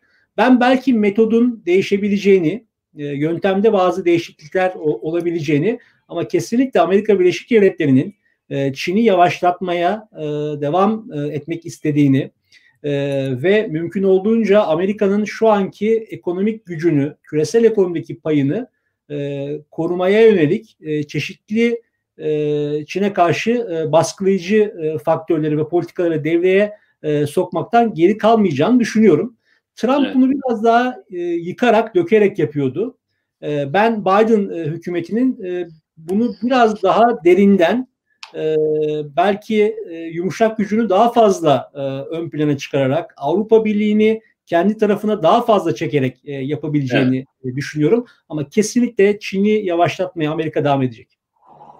Nurullah teşekkür ediyoruz katkıların için. Şimdiden sana iyi seneler diliyorum. Teşekkürler. Görüşmek üzere. Evet, e, bugünkü e, panelimizin son konuşmacısı ve son konusu eğitim. Eğitimle ilgili e, Profesör Doktor Atilla Arkan bizlerle birlikte olacak. Kendisi Ankara'dan katılıyor. Hocam merhaba, hoş geldiniz. Merhaba Murat. Ee, şimdi tabii birçok alanı konuştuk yıllığa dair. Eğitim e, aslında belki en önemlisiydi 2020'de en sona kaldı ama bu önem sırası değildi zaten. En çok eğitim alanına belki de etki yaptı korona. E, hem okulları hem öğrencileri hem aileleri, ebeveynleri çok ciddi bir etki, eğitim ekonomisini etkiledi en başında. Dolayısıyla nasıl bir yıl geride bıraktık korona ile birlikte eğitimi değerlendirirseniz? Teşekkür ederim Murat. Bu vesileyle dinleyicilerimizin yeni yıllarını tebrik eder. Sıhhatli, sağlıklı, barış içerisinde uzun bir yıl dilerim, bereketli. Şimdi kısaca hatırlayacak olursak aslında diğer arkadaşlarımın da söylediği gibi 11, 11 Mart tarihinde ilk vaka haber alındıktan sonra hemen Milli Eğitim Bakanlığı 12 Mart tarihinde iki haftalık 16 Mart'tan 30 Mart'a kadar iki hafta süreyle yüzde eğitim ara verdi. Ve 23 Mart'tan itibaren de özellikle ilk önce e, TRT ile anlaşmaya giderek 3 tane eğitim kanalı kurarak eğitim süreçlerine devam edileceği söylendi ve bu başarıldı. Daha sonra da eğitim bilişim ağı dediğimiz daha önceden işte Fatih projesi çerçevesinde hazırlanan EBA diye öğret e, eğitim camiası tarafından bilinen sistem devreye geçirildi. Tabi burada 11 milyon üzerinde öğrencinin ve bütün eğitim sisteminin aynı ağ üzerinden gitmesinin teknik e, altyapı sorunları çıktı. E, bu tabi hala önümüzde var ve aşılması bir miktar daha yatırım gerektiriyor. Ve daha sonra e, 2019-2020 eğitim öğretim döneminin yüz yüze yapılmayacağı, uzaktan eğitimle tamamlanacağı açıklandı 30 Nisan tarihinde. Tabii ki bu e, hemen hemen senin de söylediğin gibi aslında tüm e, Türk ailesini etkiliyor. Çünkü her her ailede illaki eğitim gören bir kişi veya eğitici var. E, şimdi aslında eğitim camiası daha önceden de dijital eğitim imkanlarını tartışıyorlardı. Fakat koronavirüs süreciyle artık bu bir zorunluluk haline geldi ve tecrübesi olan okullar veya üniversiteleri de tabii burada düşünmemiz gerekiyor. Bildiğin gibi bazı üniversiteler sanal eğitimi zaten yapıyorlardı, uzaktan eğitim yapıyorlardı. Onlar bu sürece daha hızlı bir şekilde intibak ettiler. Ama milli eğitimde yani ilkokul, ortaokul ve lise süreçlerinde ise e, aslında üç temel konu ortaya çıkıyor ve buna intibak etmeye çalışıyoruz. Birincisi e, öğretmenlerin bu süreçlere intibakı. İkincisi eğitim yönetim süreçlerinin yani okul yöneticilerinin bu süreçlere intibak edilmesi ve üçüncüsü de dijital ortamda e, ölçme değerlendirmelerin beceriyi geliştirecek şekilde nasıl yapılması gerektiğine dair e, üç zorluğu da yaşıyoruz. Şimdi burada baktığımızda dünyada olduğu gibi bizde de bazı sorunlar var. Bir tanesi şu, özellikle Türkiye'de sosyoekonomik durum farklılıkları çok fazla olduğu için uzaktan eğitim bu sınıfları doğrudan etkiledi. Yani burada neyi kastediyoruz? Şunu kastediyoruz. Şimdi bir evde 3-4 tane öğrencinin olduğunu düşünelim ve evdeki e, internet hattı kısıtlıysa veya televizyon sayısı bir tane ise veya e, yine ulaşabilme imkanı azsa ee, ki bunun hı. somut şeyleri de var. Yani müstakil bir oda, müstakil bir köşe bulunamaması gibi. Bu doğrudan bu uzaktan eğitim sürecinde çok daha fazla görünür hale geliyor, etkiliyor. E, çünkü yüz yüze eğitimde nispeten okul ortamında olduğu için e, tabii ki farklı evet. oluş etkilese de en azından tolere edilebiliyordu ama şimdi bunlar çok daha görünür halde. Ee, evet. Ve onun dışında yine e, burada ortaya çıkan özellikle hemen hemen çok kısa sürelerin dışında e, uzaktan eğitim yapıyoruz. Bu da aslında e, öğrencilerde sağlık sorunu ve beden gelişim sorunlarını ortaya çıkıyor. Çünkü hareket edebilme imkanı oldukça az, sosyalleşme ve iletişim imkanları çok az. Bu da aynı şekilde bir sorun olarak önümüzde duruyor. Peki hocam e, şimdi e, eğitimin giderek dijitalleştiği bir döneme doğru e, gidiyoruz. Koronadan büyük dersler çıkarmak gerekiyor. 2021'e hangi dersleri çıkararak gidiyoruz? Nasıl bir dönem bekliyor bizi? Eğitimin dijitalleşmesi, onlinelaşması, uzaktan hale getirilmesi anlamında. Şimdi en yakın sorunumuzdan başlayayım. En yakın sorunumuz az önce de bahsettiğimiz gibi hani sosyoekonomik farkların olduğu dönemde eğitim açıkları oluştu. Hani bu ölçümlerde bunun bir bazı yerlerde iki yıla kadar varabiliyor. Ee, burada en temel konu telafi eğitimleri. Telafi eğitimlerinin yapılması gerekecek. Bu hemen kısa vadeli şeylerimiz. Ve buna dair de mekanizmaların üretilmesi ve her bir öncesinde de her bir öğrencinin kendi seviyesine uygun e, bulunduğu durumun tespit edilmesi ve bir yol haritasının çıkartılması gibi birincisi bu. Ama diğeriyle ilgili baktığımızda aslında hani eğitimin dijitalleşmesi bir anlamda da yeni bir imkan alanında yarattı. E, o da şu yani artık mesela öğretmen ve okul yöneticilerinin gelişim hani sürekli gelişim eğitimleri dijital ortamdan yapılabileceğini çok rahat gördük. İşte bizim de yaklaşık iki saattir e, online dijital ortamda panel yapıyoruz. Demek ki bunun gibi birçok etkinlik e, dijital ortamda da yapılabilir. Ama burada ne tür meydan okumalar var ve neye yatırım yapılması gerekiyor? Birincisi gerek üniversitelerde gerekse e, milli eğitimde öğreticilerin yani öğretim üyelerinin ve öğretmenlerin dijital öğretme süreçlerini ve bunları etkin kullanmalarına dair e, ciddi bir şekilde desteklenmesi gerekiyor. Ee, yine okul yöneticileri de bu sürecin bir parçası olmak durumunda. Çünkü onların da kullanabilecek çok farklı arayüzler, raporlama süreçleri ve süreç yönetimine dair imkanlar var. Bunların okul kültürünün, eğitim kültürünün içerisine getirilmesi gerekiyor. Ve belki önemli başlıklardan bir tanesi de eğitim dijital sürecinde ölçme değerlendirme sistemleri ve yine öğretme sistemlerine de ilişki olarak bunun yapılması gerekiyor. Ee, olduğunu söyleyebiliriz. Ee, Evet, e, yine baştaki şeye söyleyecek olursak her bir öğrencinin kendi gelişimini destekleyen e, yüz yüze veya dijital telafi eğitim süreçlerinin tasarlanması da hani eğitim sistemimizin kalitesi bakımından önemli bir başlık olarak ortaya öne çıkmaktadır. Peki e, hocam size de çok teşekkür ediyorum. Ben Şimdiden teşekkür iyi seneler. Evet sevgili izleyiciler yaklaşık iki saattir e, birlikteyiz. E, SETA 2020-20 Türkiye yıllığı konularını e, sizinle bu akşam e, paylaştık, tartıştık, e, özetlemeye çalıştık. Çok birçok konu var elbette. E, 8 farklı bölümden, 8 farklı konudan oluşuyor SETA yıllığı. SETA'nın internet sayfasından ücretsiz bir şekilde indirebilir ve okuyabilirsiniz. Hepinize şimdiden iyi seneler diliyoruz. Görüşmek üzere, hoşçakalın.